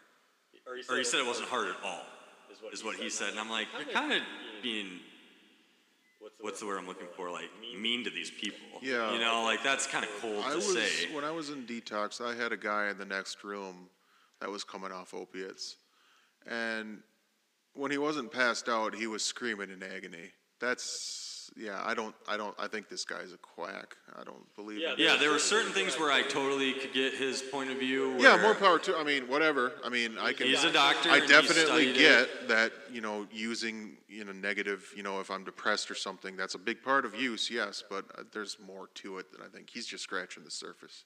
Yeah, Yeah, I didn't. I didn't like. I listened to it because I just like to expand my Right. thoughts on things. And, And see, Joe like- Rogan's an awesome podcast. and, and try to learn something new. In certain aspects, I was like, I could see that, and then a lot of it too, I was just like, he's literally saying like that no drugs are bad. Well, like and- no drugs are bad at all. No drugs are bad, and like it's like almost like he's like de-theorizing addiction. Like you can't just say that. Like, Well, that is what he's he's basically saying. There is no such thing Yeah, as like like, that- drug addiction. yeah, like, like that just can't be a thing. Like Yeah. yeah. And so uh, the reason, so he's an expert on it because A, he worked at like an Ivy League school and where they gave people these drugs and studied them. And then he does them himself to stu- run studies on himself. He also said that a big thing with like cocaine and heroin, maybe not so much meth, but it's where you're getting it from. He's like, if you just got cocaine straight from a, what do you get those? A poppy plant? No. Yeah, whatever it's from. You just went to Colombia, got it straight from the source, it would literally be seven dollars instead of sixty-six dollars for a gram. You mean just like chewing on coca leaves? Because I mean, to process. No, he's talking doing coke. He's Okay, legit 'cause, I talking mean, it snorting takes coke. there's you got to use like gasoline and other things I to know, I- process it I've down. seen movies. Yeah, i- it's I don't know. He acted like it, there's all these chemicals, so maybe he was talking about chewing on who coke. knows. I don't know. I guess. Where he was just saying how it's just very, very different. And he's like, lots of people that do these different drugs, it actually helps them. Blah, blah, blah, blah, blah. He was saying how he did a test on himself where he did heroin for a month and then quit it cold turkey. And he was like, I can't remember exactly what he said, but he just he's like, it wasn't bad. It wasn't bad. I'm like, yeah, but imagine you did it for your six years. Yeah. That's all you've done. you know, and, and he says he doesn't shoot up. He did, he snorts it. Because he's like, I don't want track marks or anything like that. But he said he would just snort heroin. This guy sounds like a total douchebag, and I, I, I don't. He's some out there thinker, you know? Yeah, there's plenty of them out there, but I prefer just good medical science. I- Yeah. I, just Yeah. yeah. He was just, I, I just found myself getting irritated with him. Yeah. Because Joe would say something like, but, you know, He would just be like, there are oh, people that, you know, wouldn't you agree that there are people who have a problem with these, like, well, what do you mean? He's like, like somebody who's an alcoholic, you know, like it's ruining their life, it's making it, they can't work anymore, they, whatever, they're abusive to their spouse, mm-hmm. just all these things. Wouldn't you agree that, like, alcohol is bad for them? He's like, no, I wouldn't say alcohol is bad for them. I think they're just in a bad place That's exactly. and they're drinking. And it's like, but he's doing alcohol all day, every day, and he's doing this thing. Like, I bet you if you get him to stop it and he gets clean, he's probably not going to make these decisions. Mm-hmm. Like to think that that doesn't inebriate your mind That's exactly like. is the most idiotic thing There's a I've ever huge heard. crowd out there that's like, depression isn't real. Just cut out what makes you sad. And I'm like, that. How? That'd be great. How do you think that? Right. Like, Yeah. Why has no one show thought me of that? show me how to do that. Yeah, I'm and, like, and I'll and- jump right. And on you'll also be a billionaire Right. because you'll fix and like anxiety, they're like just like li- Suck it literally up. like this guy is saying it like just quit it. They're saying like just don't worry about stuff, and it's like well I can't. I literally worry about stuff all day. Like what do you Yeah, want me to do? that's about why I have a problem. Yeah, that's Well, pretty that's much what he's saying. that's what um I've heard that on different like The depression stupid- one, I, there's a huge crowd that depression just isn't real, and I don't even know how you could begin to think about that. I used to not think it wasn't real, but think that when I had it, I could deal with it. Mm. That's I a- could just I could just fix it. Like I just needed to figure something out, and I and same thing with my anxiety. Like I just just stop thinking about that. Just stop. You know, and then doesn't work. Well, it, it eventually reached a headway where I got to a point where I couldn't get out of it. It was like months and months where I felt.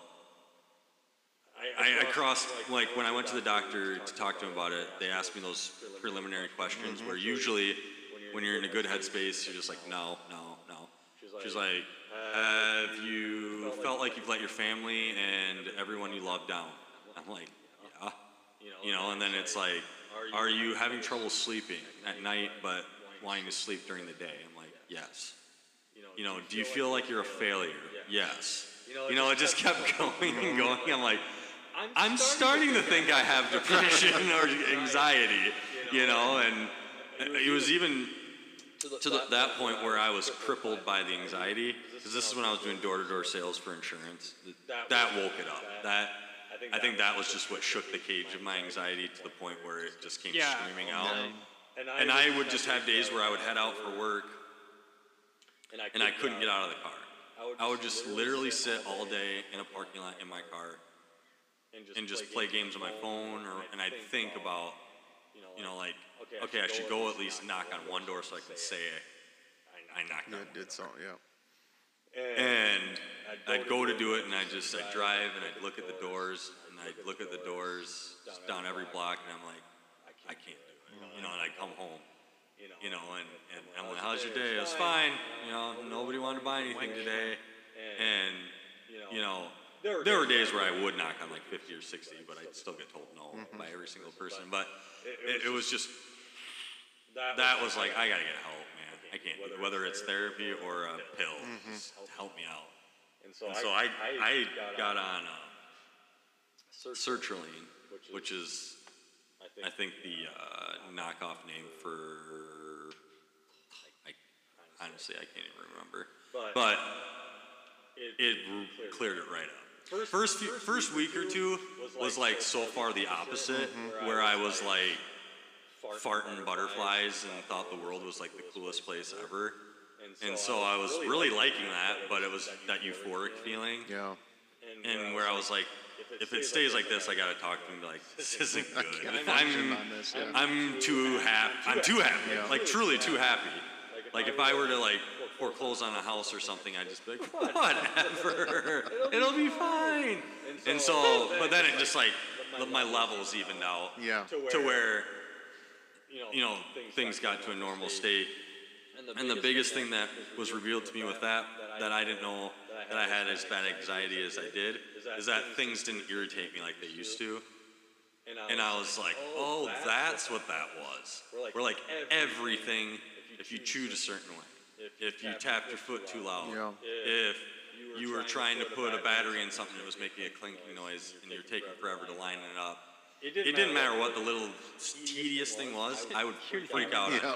I'm like, you gonna fucking get that or not? Or you need me to do it? Yeah. You just named It's so like, many like such minute little things that just bug the piss out of you for Oh, oh, and these are re- like No, I know, isn't that's what I'm made up saying, like- scenarios. it was just everything. I A way a person was looking at me, a way a person sat, just all I just would notice all of them in a room, and I'm just like, you know, and I think that too would be maybe why I would drink, because then it would kind of calm all of that down Yeah. and make it be like, and then I'd be kind of funny, happy-go-lucky at them.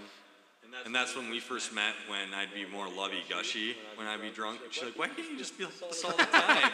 and I'm just, and I, you know, whatever, kind of seemed funny, but like, now I get it. It's like, that gave my mind a break from worrying about every stupid thing Self-medication. in the room. But yeah, like this is obviously a much better version of that. But mm-hmm. I had people that told me not to, to, to do it, to get on a medication, because they were like, it doesn't do anything, it can be harmful for you, blah, blah, blah.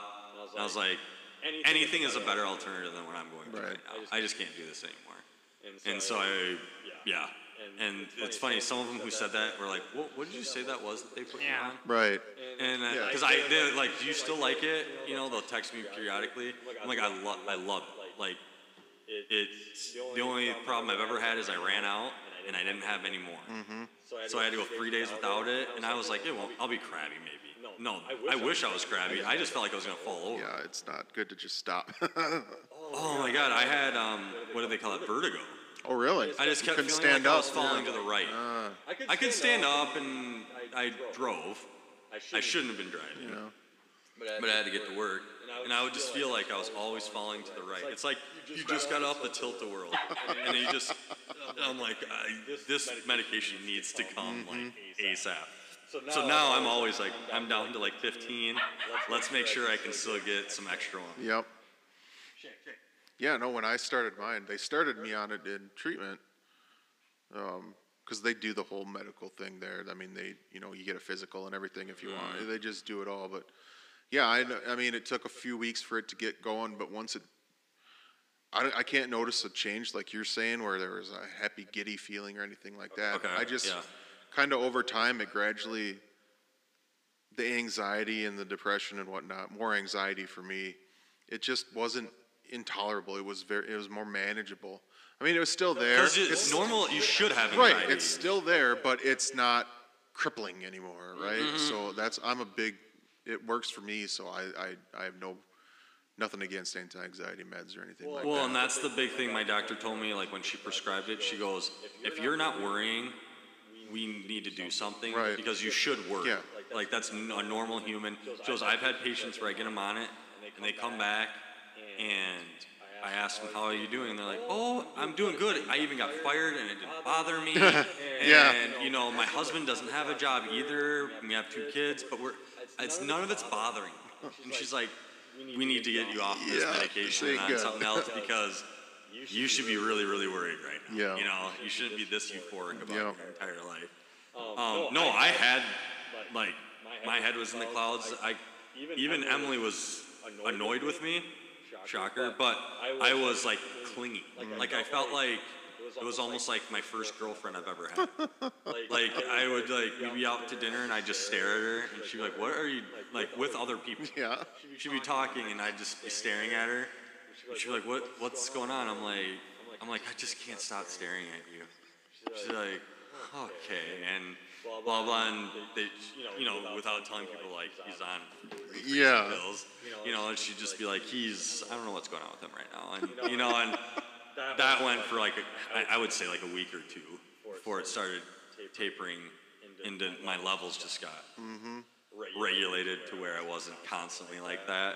I mean, don't get me wrong, it was there's worse things I could have been Right. doing, but it was still like it was very weird. Like I just woke up every day like just so excited, just so The house could be on fire. Yeah, It's a no, good day. It's warm. best day ever. So it was, yeah, it was. It was, I probably texted a lot of people to get on it when that was happening because I was like, dude, this is like MDMA or something like that. It's, but yeah, I don't know. It, it's, it goes back to you know back to you with with questions about it. When you're in there, how do they structure your days when you're inpatient? You know, is it meeting in the morning? Because they probably want to fill your time. Oh right? yeah, yeah, um, you're structured pretty well. Um, everyone's different. Every place is different, but for Generose, you're up at um, like I think it was seven for like um, depending on what day it was, they do a meditation or a yoga or Tai Chi or something. Which You did yoga. yeah, How did that go for you? I just like I said, you know, got out of my own way and I quit judging and I just did it. You just And let yourself do it it. felt good. I didn't really like the yoga, but the Tai Chi I liked. And What's the difference between that and Tai Chi? Tai Chi is more like movements. Yeah, uh, uh, In yoga, you hold the poses. yes, stuff like that that. I just know that I didn't like the yoga very much, but Tai Yeah. Chi was easy and fun, and um, and then you did that for like 15 minutes, and then um, I think you would do like uh, it's an hour and a half intensive group, or just with your small groups, you're broken up into orange and green group. You know, eight to ten people in each. You know, these are kind of where the magic happens. I like to say a lot of people say it's where the magic happens. Um, When you get the two groups together. when you're in your small group, Oh, yeah, okay, yeah, Mm-hmm. yeah. because that's where you, the heavy stuff comes out. You know, you really get to know people and you get to hear the stories and all that stuff.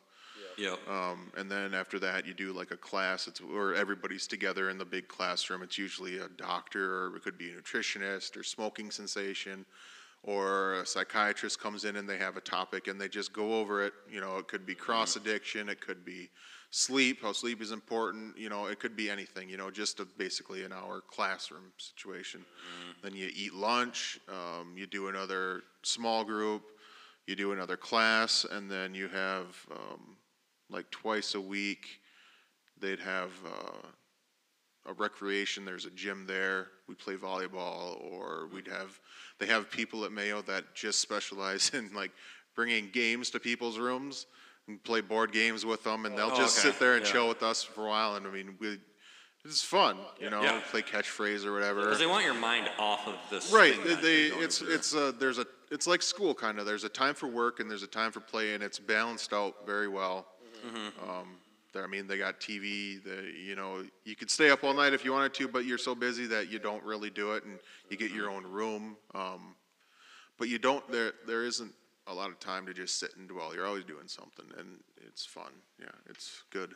So, when you're there, did you feel like you would actually get on a, a healthy sleep cycle, like sleep at night?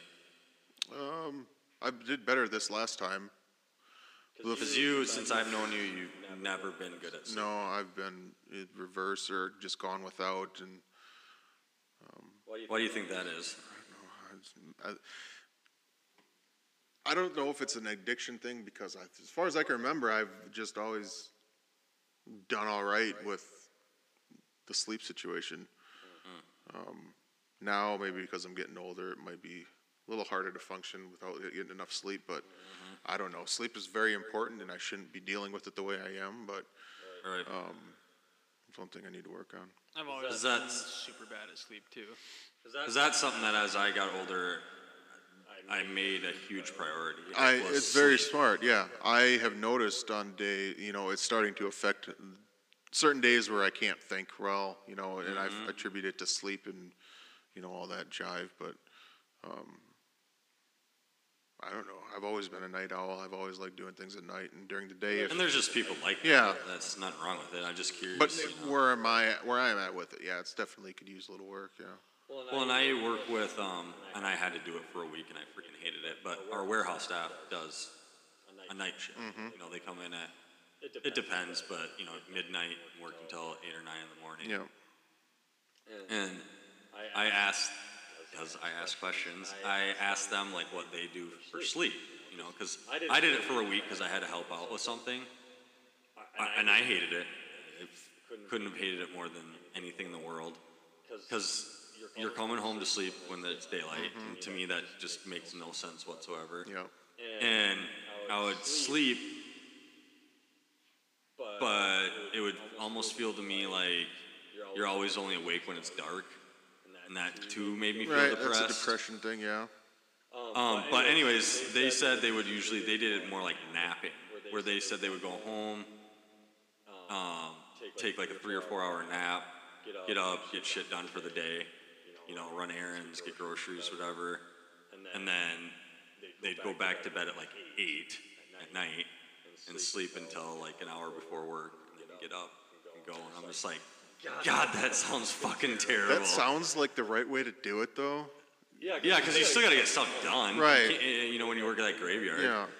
And I mean, But- and, and you know, your body can adapt to that. That's what they said. They're like, you would get used to it. it. Can do it. Yeah. I'm like, I don't want to get used. I, I, I'm a daytime person. No, there's a guy that comes in and he gets a, um he gets like the same thing every time he comes in. Moral of the story, and it's at like 2:30, and he says he's going to work, and like I think he's literally getting his breakfast at 2:30 and then going to work, like you said, like your And that's just second. I used to work second shift. I still wouldn't want to go back to that either. Your body well, just can- I basically work first and second now because I work from like Yeah. to eight at night. But when I worked that two to ten, I remember like for a few years it was fun in college. You know, I was like I can sleep in, I can go out at night still, and whatever. But then as I got a few years into the position, I uh, I would I remember I would be driving to work thinking I'm passing people that are going home now, and I'm just heading out to work. Yeah. And I was just like, I don't like this. I don't like this feeling anymore. It's not a good way to look at it, but Yeah, I, that's all I thought about. I'm like, they're just getting done. I'm just I just get getting that feeling started. too, like when I work a four to ten rather than the eight to 4 Mm-hmm. I'm like, so their day is done, and mine's just getting started. Like that's why that's yeah, it's exactly how I think of it too. N- well, Not a like- good way to look at it all, but yeah. The way it's structured in my brain too is I like the feeling of you get done with work and then you relax. Yeah, Instead of mm-hmm. relax before work and then it's, head to work. it's work. really hard to do that too. No, because you're just thinking about work. Yeah, and I'm You're like- just thinking about how you have to work. in And six even if I work at four, no matter how early I wake up or late, whatever, I'm just like, why wasted all my day that I could have been doing something like every time? Because I'm like, because now you gotta cook food and then you gotta get ready and then Yep. yeah, it just seems like I hated going to work in the afternoons. Yeah. It felt like my whole day was ruined because you couldn't do anything. No. I didn't want No, to do anything. You can't make plans. You can't. That sucked. If you're gonna make plans, you'd have to find a friend that likes hanging out at 8 a.m. to yeah, that's do the a- other thing to do Like, what am absolutely I- nothing. I want to play video games with my friends during the But they're for sure sleeping because they all play video games all night long. and just like yeah, no one wants to get on and play video I'd like to do an experiment where we try to get all of you guys to quit playing video games for a week. None I of think- us would quit for a week. No, you I think couldn't the, get I, one of us. I to think do the it. servers would crash if you guys really all couldn't just get one What's stopped. is, is, it. are you COD or Fort? Yeah, we play COD? Warzone Yeah. like literally every night. So my friends have a PC, so they're getting into that. Escape, escape I from told him that's that's the final phase. Escape from Tarkov, in- if you know what that if is, he starts doing that, The which game? Escape from Tarkov. I had never heard of it until they played it, but that's if you start playing games like Escape from Tarkov, I know you're deep. that's But what if he, if he gets a. PC, then you're gonna have an intervention or something. Because Well, that's when you, that's like black tar heroin. Like that's when you've reached because you're gonna for a good one you're gonna spend like three grand. yeah, or you, Well, if you yeah. get one of those people that build your own. I can't do that. I would get That's what my friend John did. He's got like a three thousand dollar. Yeah, I would never get one. Not that expensive. No, Right. Right. Well, you. I can't. Right. But that's what he plays when we play COD with him. He plays on his PC. and I played on Mike's Day School's PC, who he has a really nice one. I want to say he paid like eleven hundred for it or something. Probably, yeah. And like playing on that, like I played for an hour and I'm like, I can never play on PS4 again. This is so. better. It's like playing a different game completely when you go Right. on there. It's really, but from what like I've thought about it, but what I've been told is that the technology is just so fast moving. By the time you get one, you There's know, another new, new there's one. another newer Yeah. one, and there's also newer games that require a better graphics card or something that you got to buy to upgrade this one or get all. I mean, it just goes so fast that. And like, I don't even know what I'm it, yeah. looking for if I were Right. to get one. Like, Well, you'd have to. I'd have talk to ask them, or you could talk to John John, or something, yeah. yeah. because I would just get a pre-built one clearly because I could not build a PC if my life depended on No. it. Well, and I heard a, a story of this guy who was he was in college, and he got addicted to War, World of Yeah, I Warcraft, remember. Yeah, and he was like a football player, straight A student, whatever, like had his shit together. And he started playing that, and he would wear adult diapers, Oh wow. and he would have food l- delivered to Like his he would never leave his desk house, like ever. in his dorm. He would tell them let him in, and then he would, I don't know how, you know, let him into his room, and he would piss himself and just change his oh diaper. What and- the fuck? and then he went into treatment. He went into treatment for it, got better. And I think he went, I don't remember how long they said he went, but he went quite a while with, without playing. He was good. And then there was one night where he was like, I'll just go on and play one game.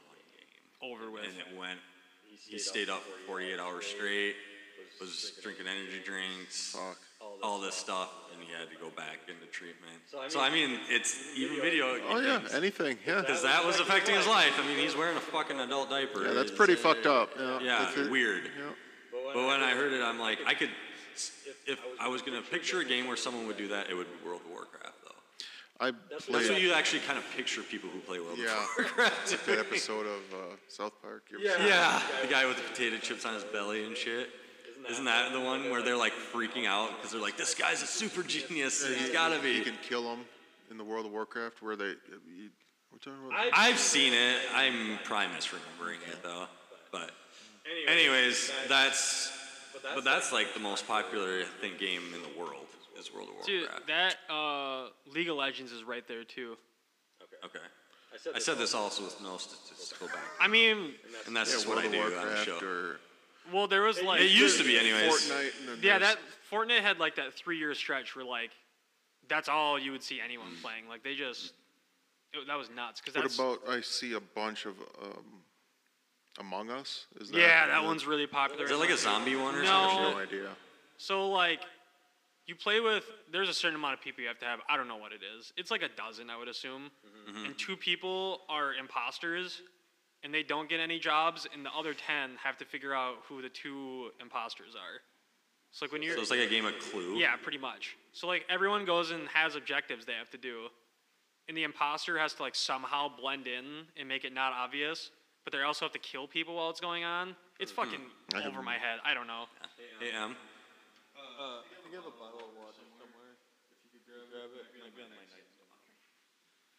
AM. Um, That one is really popular though. That one, like when people live stream that on Twitch, they'll get like a hundred thousand people that will tune in and watch them. that's another thing with this generation. I don't. Do you do that? Do you watch other people play video games online? Only when I am looking to buy that video game and I want to see what the gameplay is like. Okay, But I don't yeah. sit there and Right. Have They- you, them play the game for me. No. That's what his like generation does. But it's like, For hours and hours and hours. yeah, and I don't know. It's crazy. Like the sponsors and the amount of money they make is like ridiculous. Oh, I Yeah. I, totally believe No. that it's a lucrative If I thing. showed you the- it just blows my mind yeah, that it's a the thing. one guy's name is Nick Mercs. That's like the most popular one. Mm-hmm. So a subscription is anywhere from four ninety nine to twenty five ninety nine a month is what you pay to subscribe to someone. to watch and play a fucking. Well, so game. like you get no, you don't have to sub to watch him. It's just like I don't even know. You get like benefits and shit of it. I don't know. What, what, name me one benefit. Of He does giveaways, and they're not like What does he give away? he just did a ten thousand dollar giveaway the other day of just Oh, Amazon like gift- cash. of Amazon gift cards. Yeah. They're gonna say like bumper stickers. No, no, and no, no, no, no. Nick like, Mercs, he mm-hmm. actually, this is why he's so popular because like, mo, not most of it. A lot of his money he gets, he'll get back somehow, some way. Like, what about, What about okay? You know, like a I small. don't know anybody like Ninja. Okay, Yeah. this guy is like the most popular Right. streamer ever. Yeah, I don't know like why you would subscribe to him other than just like I I, like his I can't shit. give you a reason to why like I would. You can't sell me subscribing to Ninja. I can't. do So it. you could, I could just watch him and not need to just Yeah. subscribe. But people still pay for it. right. it. No. It was, about wastewater. Maybe I, maybe I cut it off. I'll Um, take that, whatever it is. I don't care. It's, it's been there a long time. But anyway, so like moral of the story, this Nick Mercs guy. So that's how much he has. Sixty nine thousand subscribers right now is what he's at. God, and he's making five hundred thousand dollars a month or something like Yeah, that. Yeah, you know, you don't get. He doesn't get the full five dollars because then how would the website make any money? But no, I'm not saying that at all. Making six figures per month. Oh yeah, This on Twitch? yeah. Okay. I'm not on. What's the other thing that people watch on? Well, there's YouTube. I just YouTube a video. there's and, YouTube uh, that you can upload a video, or YouTube will sign people to stream for them. Like th- Oh, these big streamers. and streamers. Facebook does, right? Facebook, yeah. Facebook pays people. If there's any big streamer that goes to Facebook, I have to assume Zuckerberg gave him like an insane amount of money. I just heard that there's uh, some like, well, I'm sure there's a ton of these, but like some smoking. Yeah, hot there chick is. That streams on. Corinna Kopf Facebook. is her name. Okay, Okay. yeah. Yeah, she's. I, s- the, they, sh- this person showed me her, and I was like, But there, I can see why she's a successful streamer. but like I said, like on Twitch, she would get like twenty thousand people watching. And this is what I'm saying. They have to get a bunch of money because then on Facebook she gets like 700 people watching. Because who goes on Facebook? to watch live that. stream. No one's Because grandmas going on Facebook. Yes. Thank you. But yeah, I don't know. Live streaming is a crazy thing in retrospect to think about. Yeah, no, that's when he moved in here. I'm not. That was a big. Uh, learning obviously, I'm not for me. I was like, wait, what are you doing? And he's like, oh, this is a championship Madden match between Yeah. this guy and this guy. I'm like, Obviously, I'm not. but they're com- playing the fucking game. And he's like, yeah. I'm like, obviously, I'm not comparing the two. But like when someone was saying playing video games is a waste of time, they're like, you sit and watch someone play a game every day of your life, like sports. Mm-hmm. Like if you're saying, No, I get it. If you're saying, I'm not. You're not saying that, but there's this guy that's like really adamant about video games are like a waste of your life. yeah. It's like you are rich from talking about how other people play a game. I don't understand how that's. yeah.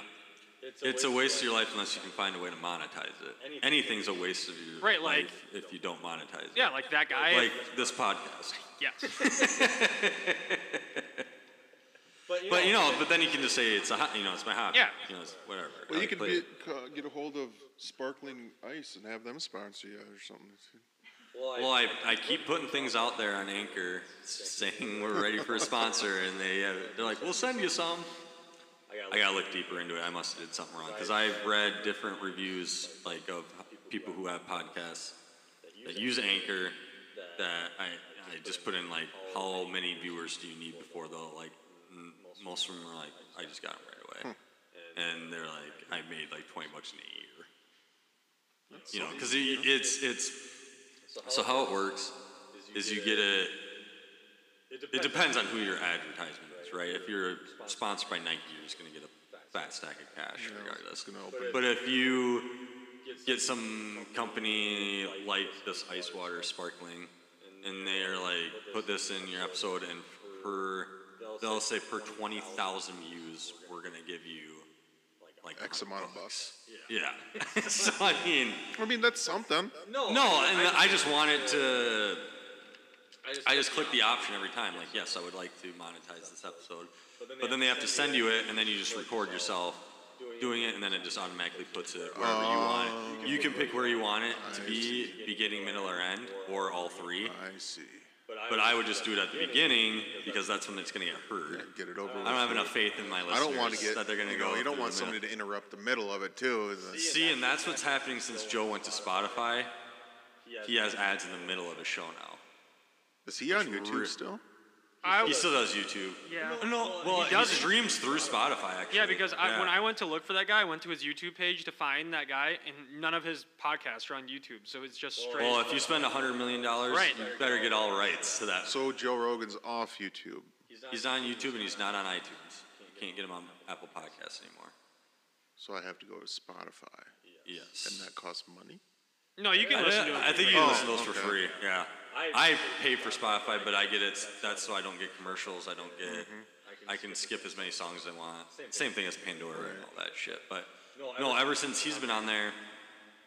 So like on iTunes, it would be he would say like five minutes of ads at the beginning of the episode, and then it would just start the episode. Right. Now he'll do five minutes of ads at the beginning, and then randomly at the middle, it'll be just some other company like DraftKings.com. Mm. You know, typing code Rogan at checkout, and it's like, Does he still do? Oh, I'm that's sorry, kind of you might have annoying. just said this. Does he still do the thing where he does his like seven minutes of advertising at the he beginning? does them at the beginning, where now instead of it being one continuous one, it's each ad is its own like St- one minute and forty-five seconds time. Because I remember when I used to listen on Spotify, I'd have to press the forward 15 seconds because you just, and then my other sponsor, and then this sponsor, and then I'm like, dude, just We are get brought to to you by Athletic. I, I could recite probably all of his ads. And then his one, what is his uh, performance thing that he has?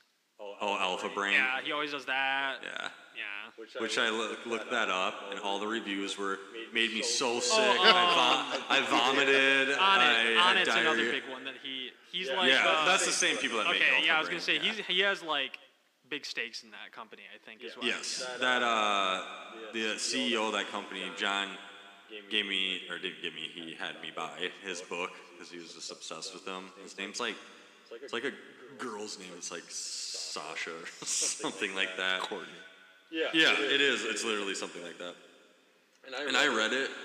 Oh, I should say I read about half of it. And I got sick of it because it was like him giving you tips about everything mm. in your life. He knew everything. How to have good sex, how to be a better man. I'm just like, Jesus Christ, dude. When you start telling me that you know how to like you've mastered sex, I've kind of lost you because just shut up. Yep. You're so full of yourself that you think you just have God's cock. And Yep. You can just Yeah. yeah, it's just and like the advice about it, like how to start your day, like you know, get your heart pumping by, you know, doesn't necessarily mean exercising. You could play with your dog, wrestle with your cat. I do naked jujitsu with my girlfriend. I'm like, okay, thanks for throwing that in there. Yeah, that's You just wanted that's cool.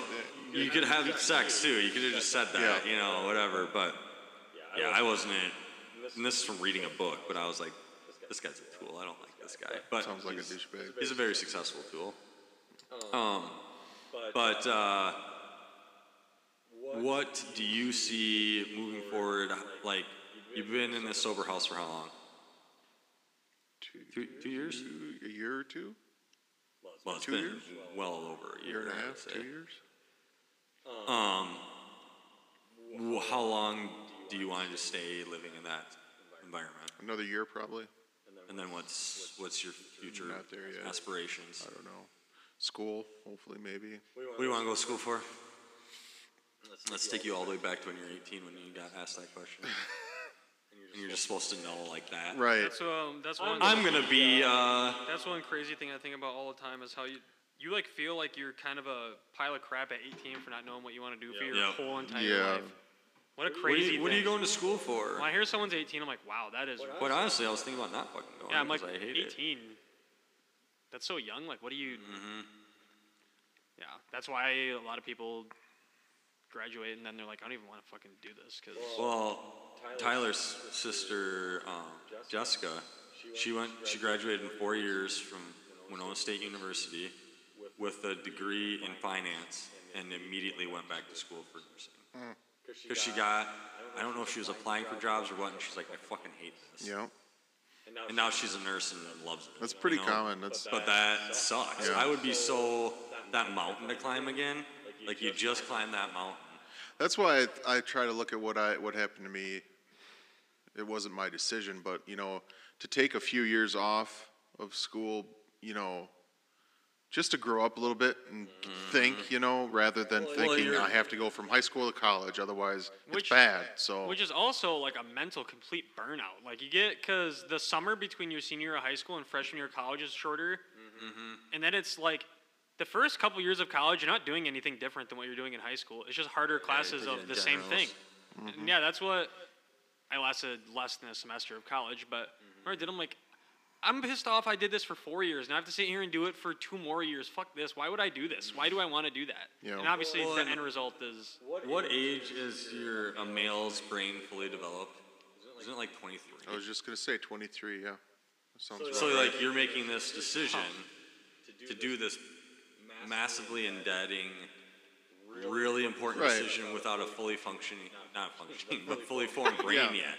You know, it's just stupid. ludicrous thing about it. And when I went in to get my student loans, at, I went to a tech school, and when I went in to do that, I had no one with me. And I'm, I'm literally taking out tens of thousands of dollars, Right. and they're just like, you know, you you can take out just the amount you need, or you can take out a bunch and just use it. You're like, I'm give me that. a bunch. Why not? I'll take out a fucking bunch. What's the, what could honestly go wrong? Right.